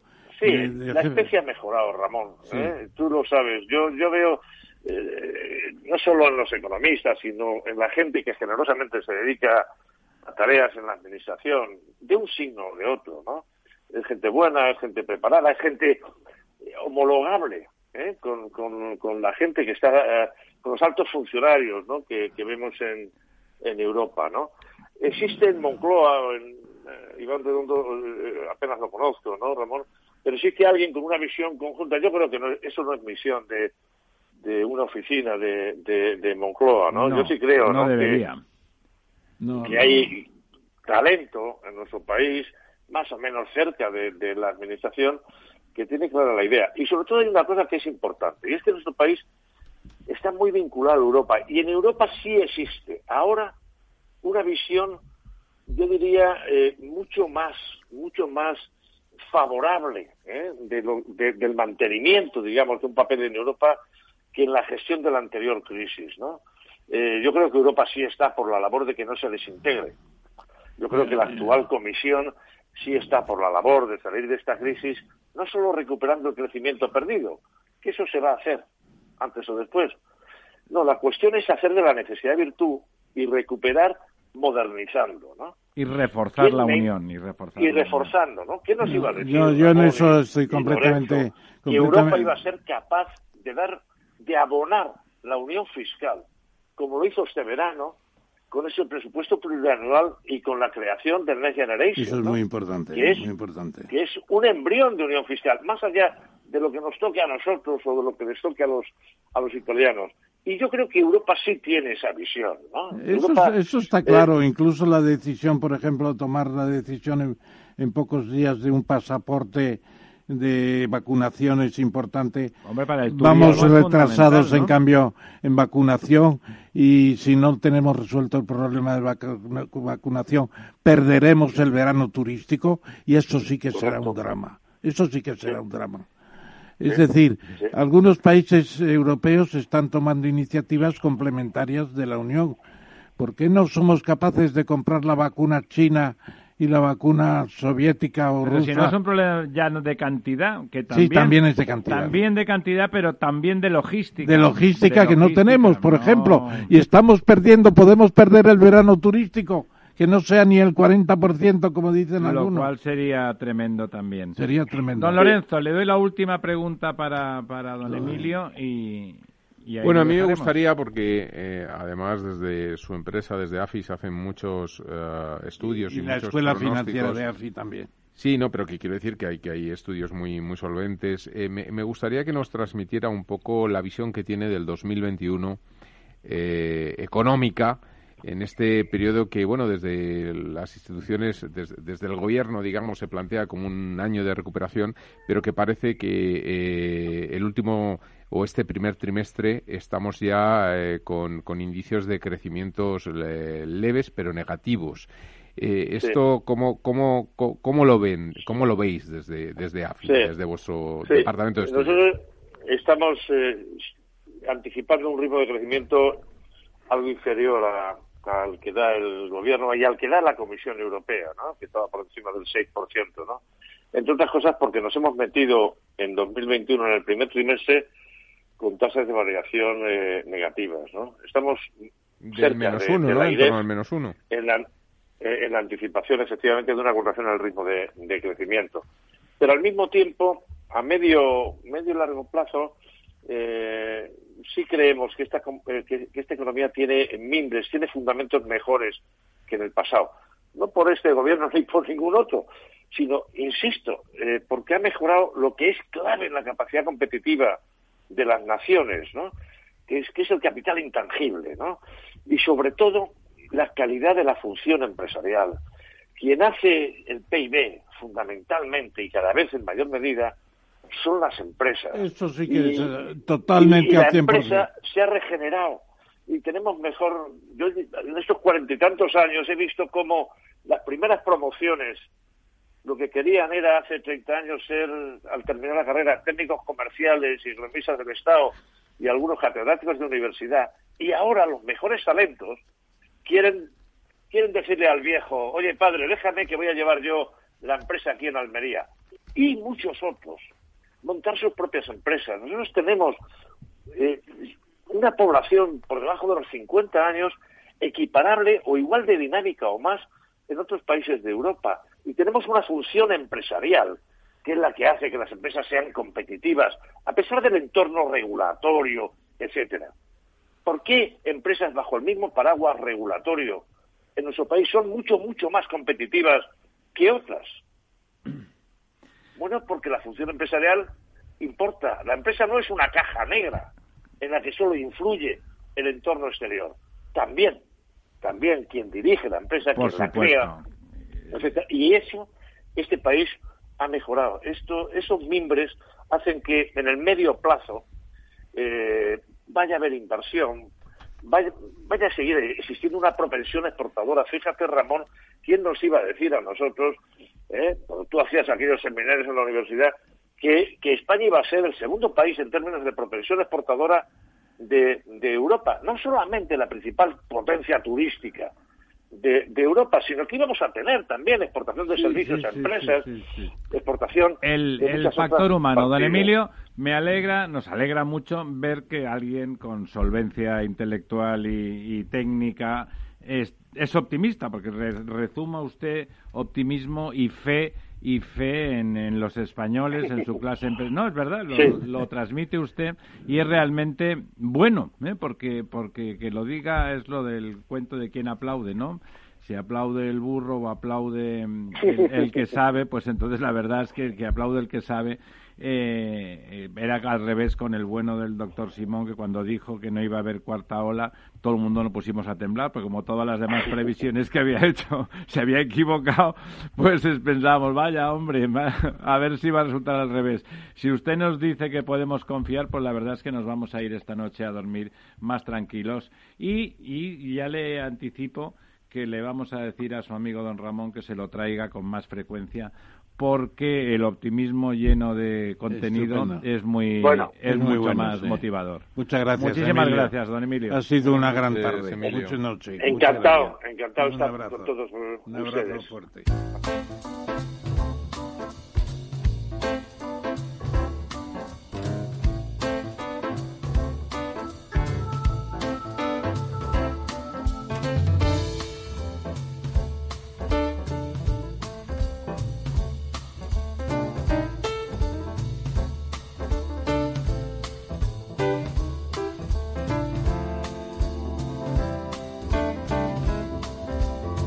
La verdad desnuda con Ramiro Aurín.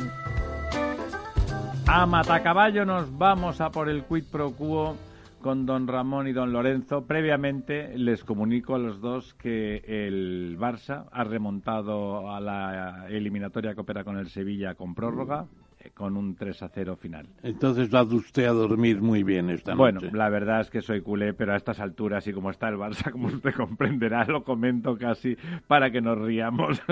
¿Cómo está Bartomeu? Bueno, pues eh, creo que creo que en casa comiendo sopitas. bueno, la primera noticia es, es interesante de las que ha seleccionado don Ramón para hoy, que es ese ese plan de, inyección económica de 1,9 billones que el presidente Biden eh, se ha sacado, no de la manga, pero que sí que ha puesto sobre la mesa y que más de uno considera un experimento de riesgo. Ustedes, que son economistas de pro, pero muy serios, ¿les parece también de riesgo o les parece estrictamente necesario? ¿Les parece una osadía mm, necesaria? Bueno, es que junto con la anterior remesa que hubo de 900.000 millones, que esa fue de Trump todavía, son 2,8 billones, que es el 13, el 13 del el 13% del PIB.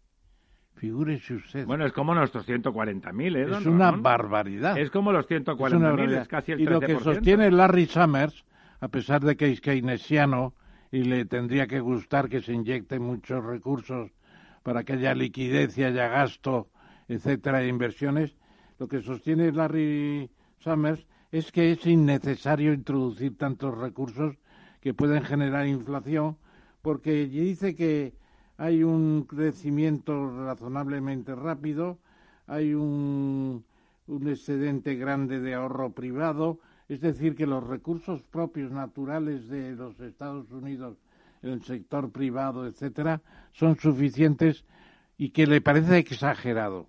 Pero Martin Wolf, que es un observador de la economía mundial extraordinario en, en Financial Times, lo que termina el artículo, termina el artículo porque es suyo, es diciendo que apuesta por lo que tenga razón Biden y que esa cifra, aunque sea grande, tenga los resultados que se esperan.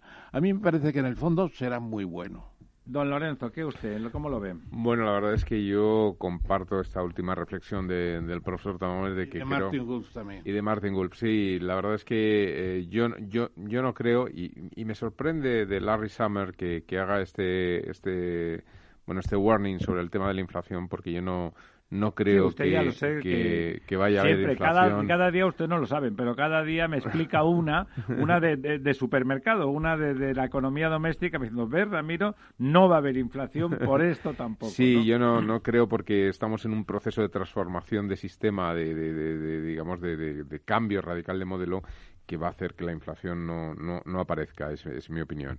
Desde ese punto de vista, yo creo que, que, bueno, aquí lo que habría que ver es la capacidad de colocación que tiene el Estado de ese, de esa, de ese paquete de, de, de, digamos, de, de política fiscal, ¿no? Si tiene la capacidad de colocación eh, en los mercados o, realmente el, efecto multiplicador eh, tiene la capacidad de recaudación suficiente como para poderlo pagar, pues yo creo que puede ser muy positivo, no solamente para la economía de Estados Unidos, sino por, por el carácter de, primera potencia del mundo y la interrelación internacional que tiene, eh, muy positivo para, para el mundo entero, ¿no? Y especialmente para Occidente. Bueno, lo siguiente eh, que vamos a comentar ya lo ha apuntado el profesor Tamames, no ha podido con ello, cuando tiene algo en la cabeza a don Ramón. No, surgió sobre el tema. Le, le, cuesta contenerlo. La verdad es que es, es, interesante porque el dato, más allá de que para la comunidad madrileña es importante, que haya sido prácticamente la única, bueno, alguno ha subido el 0,5, pero Madrid, la Comunidad de Madrid, ha subido en relativo al tercer trimestre un 4,4% y prácticamente ha sido la única que se ha despegado del entorno del cero, ¿no? Ya no digo los que, los que como Cataluña o incluso Canarias han estado en, números negativos.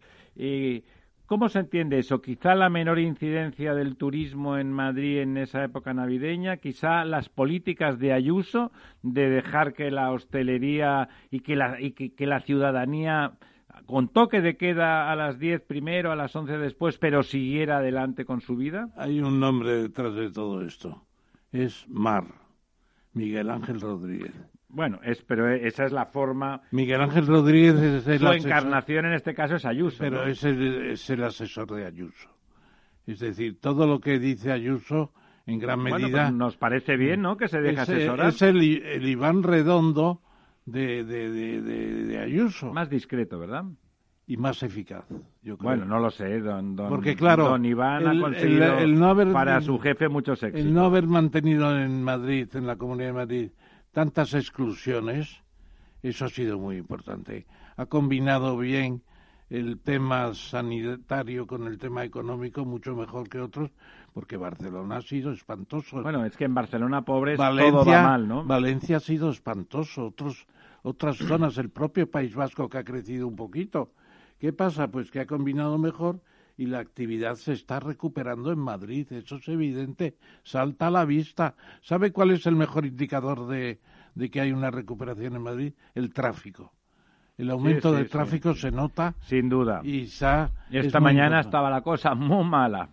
Es verdad. De nuevo, ¿no? Por primera vez en tiempo. Yo creo que es una buena noticia Claro, ellos lo van a aprovechar bien en la propaganda. Bueno, pero más allá de la propaganda, para los madrileños, que son 6 millones de personas, es una buena noticia. ¿Cómo lo ve usted, que es el gato? Pues yo la verdad, la, verdad es que eh, si la señora Ayuso eh, oyera lo que últimamente la defiendo, me, llamaría a formar parte de esos 14, 15 economistas un buen sueldo, regionales. Espero que con un buen sueldo. o por lo menos no, pero vamos a ver, eh, yo sinceramente creo que lo ha hecho eh, lo ha hecho muy bien, ¿no? Eh, realmente eh, hace poco leía además eh, varias entrevistas, porque coincidía en varios medios de comunicación españoles de, intelectuales europeos, ¿no? que hablaban un poco del milagro de Madrid, ¿no? Se, está, no solamente no, no, tenía ese potencial turístico que tenía en otras regiones, pues como Barcelona, sino que parece que lo está despertando porque hay gente que empieza a viajar a Madrid simplemente para ver que existe la vida, eh, que hay vida, ¿no? Que, pasas por la calle y hay terrazas. El fin de semana porque había restaurantes. porque había restaurantes. Y, las señoritas de, de París venían los fines de semana a ligar a Madrid. Claro. ¿Por qué? Porque había bares abiertos. Claro, y, y, a existiendo, claro, esto, esto tiene obviamente la contrapartida y que dices, bueno, han abierto todo esto, han relajado todas las medidas, pero aquí estamos el peor punto a nivel mundial o europeo. no, pero no es verdad. Pero no es verdad. Con lo cual, algo, algo bien se estará haciendo. los hosteleros lo han dicho claramente. Al final resulta que el 2% de los, de los contagios se producen en los medios hosteleros y resulta que es el sector que se cierra Calicanto. No tiene sentido, ¿no? no y en el metro también. No, pero ahí sí que se producen. Pero claro, el metro no lo pueden cerrar. Bueno, ahí de nuestro amigo Joaquín Leguinas el siguiente artículo. Joaquín Leguina es un tipo formidable, formidable, con una preparación intelectual estupenda y que además no tiene pelos en la lengua y que le parece que decir las cosas por su nombre no tienen que molestar a nadie que no tenga intereses en el asunto. Hace un artículo muy simpático y en, en ABC que se llama El cuponazo y que no tiene nada que ver con, el premio gordo de la ONCE, sino con el cupo vasco, porque nos pasamos el día hablando del problema catalán, pero quien se lleva el gato al agua económico, sin duda, es la comunidad vasca, que la pagamos entre todos, ¿no? Claro, tienen 350.000 jubilados, eh, está como todas las administraciones en déficit, se calcula un déficit del año pasado de 6.000 millones y lo que dice lo que dice Leguina es bueno, si realmente el convenio entre el gobierno español o la Administración General del Estado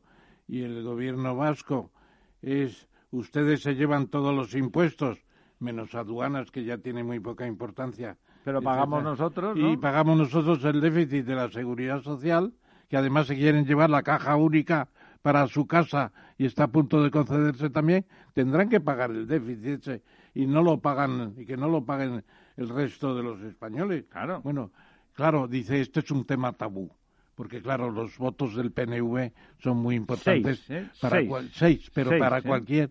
Son los votos más caros del para mundo. cualquier chapuza parlamentaria eh, son votos de oro. Bueno, hay que reconocer ahí, habrá que darle al gobierno la, el beneficio de que todos los gobiernos lo han hecho. ¿eh? A la que no había mayoría absoluta, tanto PP como PSOE se han ido no a pescar, que ha sido a comprar a precio de oro, mientras que el Endacari de turno, con una sonrisa de oreja a oreja, los recibía envolviéndoles sus, sus votos en, en papel no de aluminio, sino directamente de panes de oro, ¿verdad? Esto, esto me recuerda, bueno, comentabas los votos, los, los, los votos más, más caros del mundo. Eh, habrá que pasearse dentro de tres o cuatro años por Teruel para ver si son los más caros. Bueno, exacto. para que nos enteremos que Teruel existe. Pero sí me gustaría recordar y, por separarme del tema del cupo vasco y, por aludiendo al tema catalán que también menciona el, el genial Joaquín Leguina, que eh, Cataluña ha representado históricamente, cuando este España nos roba, ha representado históricamente el mayor eh, superávit comercial interregional del, mundo. Del mundo. Del mundo. Bueno, y la frase de Ortega. Todos los días deberíamos poner una frase de Ortega. Oír a los vascos y catalanes sostener que son pueblos oprimidos cuando su situación era y es privilegiada parece grotesco. Es grotesco. Bueno, Ortega eh, siempre tuvo una cabeza muy bien amueblada.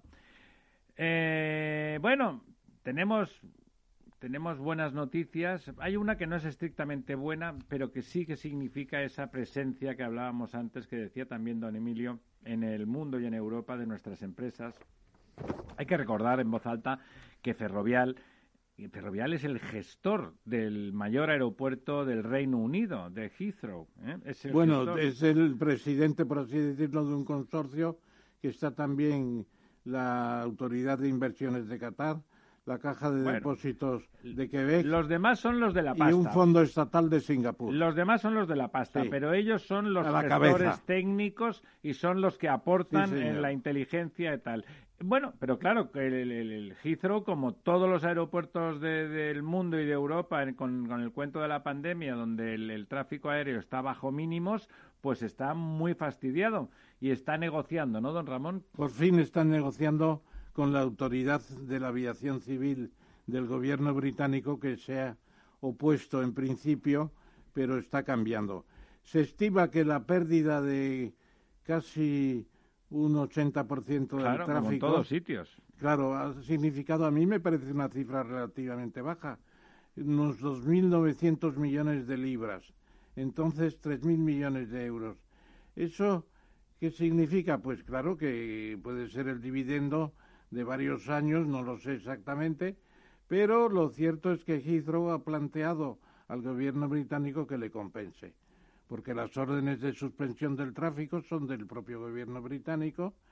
Eh, supongo que allí han tenido unos ERTES, pero eso no es suficiente y finalmente van a negociar. ¿Es un precedente para AENA? Yo creo que no. Vamos a ver. ¿Usted, don Lorenzo, diría que es un precedente para AENA? Hombre, yo creo que el impacto de la pandemia eh, no solamente ha estado en Heathrow, sino que ha estado en todos los aeropuertos del mundo y sí que me da la sensación de que las cuentas de arena muy saneadas no tienen que estar y que efectivamente y que efectivamente algo habrá que hacer porque al final estamos ante ante un efecto temporal no es decir no va a existir coronavirus toda la vida o, el, o pandemia tal y como la estamos viendo no y por lo tanto bueno pues no igual que no creo que el gobierno británico haya parado la tercera pista de Heathrow porque está pensando a largo plazo. Yo creo que también hay que pensar a largo plazo en los operadores y sobre todo cuando lo han hecho bien durante tantos años. Y en el caso español, pues, pues bueno, AENA también tendrá de alguna forma que sanear sus cuentas. No va no va a asumir un efecto, un impacto. es una empresa pública, finalmente. No, pero es una empresa Bueno, pero tiene su cuenta, ¿no? Pero tiene su cuenta de resultados y... Bueno, rápidamente, que nos quedan dos minutos. Esa buena noticia, ya hemos hablado, don, don, don Emilio, ¿no? Ha, sacado dos veces, dos veces. Varias veces el hidrógeno, ¿verdad? El hidrógeno verde. El hidrógeno verde. ¿Qué, ¿Qué pasa con el hidrógeno verde? ¿Por qué es una buena noticia? Bueno, es una buena noticia porque figúrese usted que tuviéramos los, las locomotoras del AVE con un combustible en vez de electricidad, pues no habría catenarias. Las catenarias son un coste brutal. muy que sí. Y además lo robaban los, iba a decir los gitanos, no digo nada de los gitanos, que son gente muy decente, pero robaban la catenaria para venderla a China el cobre. Espantoso, bueno. Entonces yo creo que es una buena idea introducir más el hidrógeno verde y lo que hay que hacer es ponerlo al alcance de la gente con eso que se llaman las hidrogeneras es decir, los, surtidores, los surtidores de hidrógeno. Dicen que los vehículos eh, de combustión podrán, interna podrán tener eso, que sería como más fácil, pero bueno, pero sobre todo para los aviones y los barcos son muy complicadas. Es el futuro ¿eh? de, la, de la aviación y del transporte marítimo. De ese tipo de transporte con gran consumo eh, tiene más sentido que con el coche. Grandes camiones también. Bueno, amigas, amigos, profesor Tamames, don Lorenzo, don Ramiro, ya está, las brujas están a punto de salir y ya saben vámonos corriendo antes de que nos cojan. Amigo Néstor, hasta el próximo miércoles.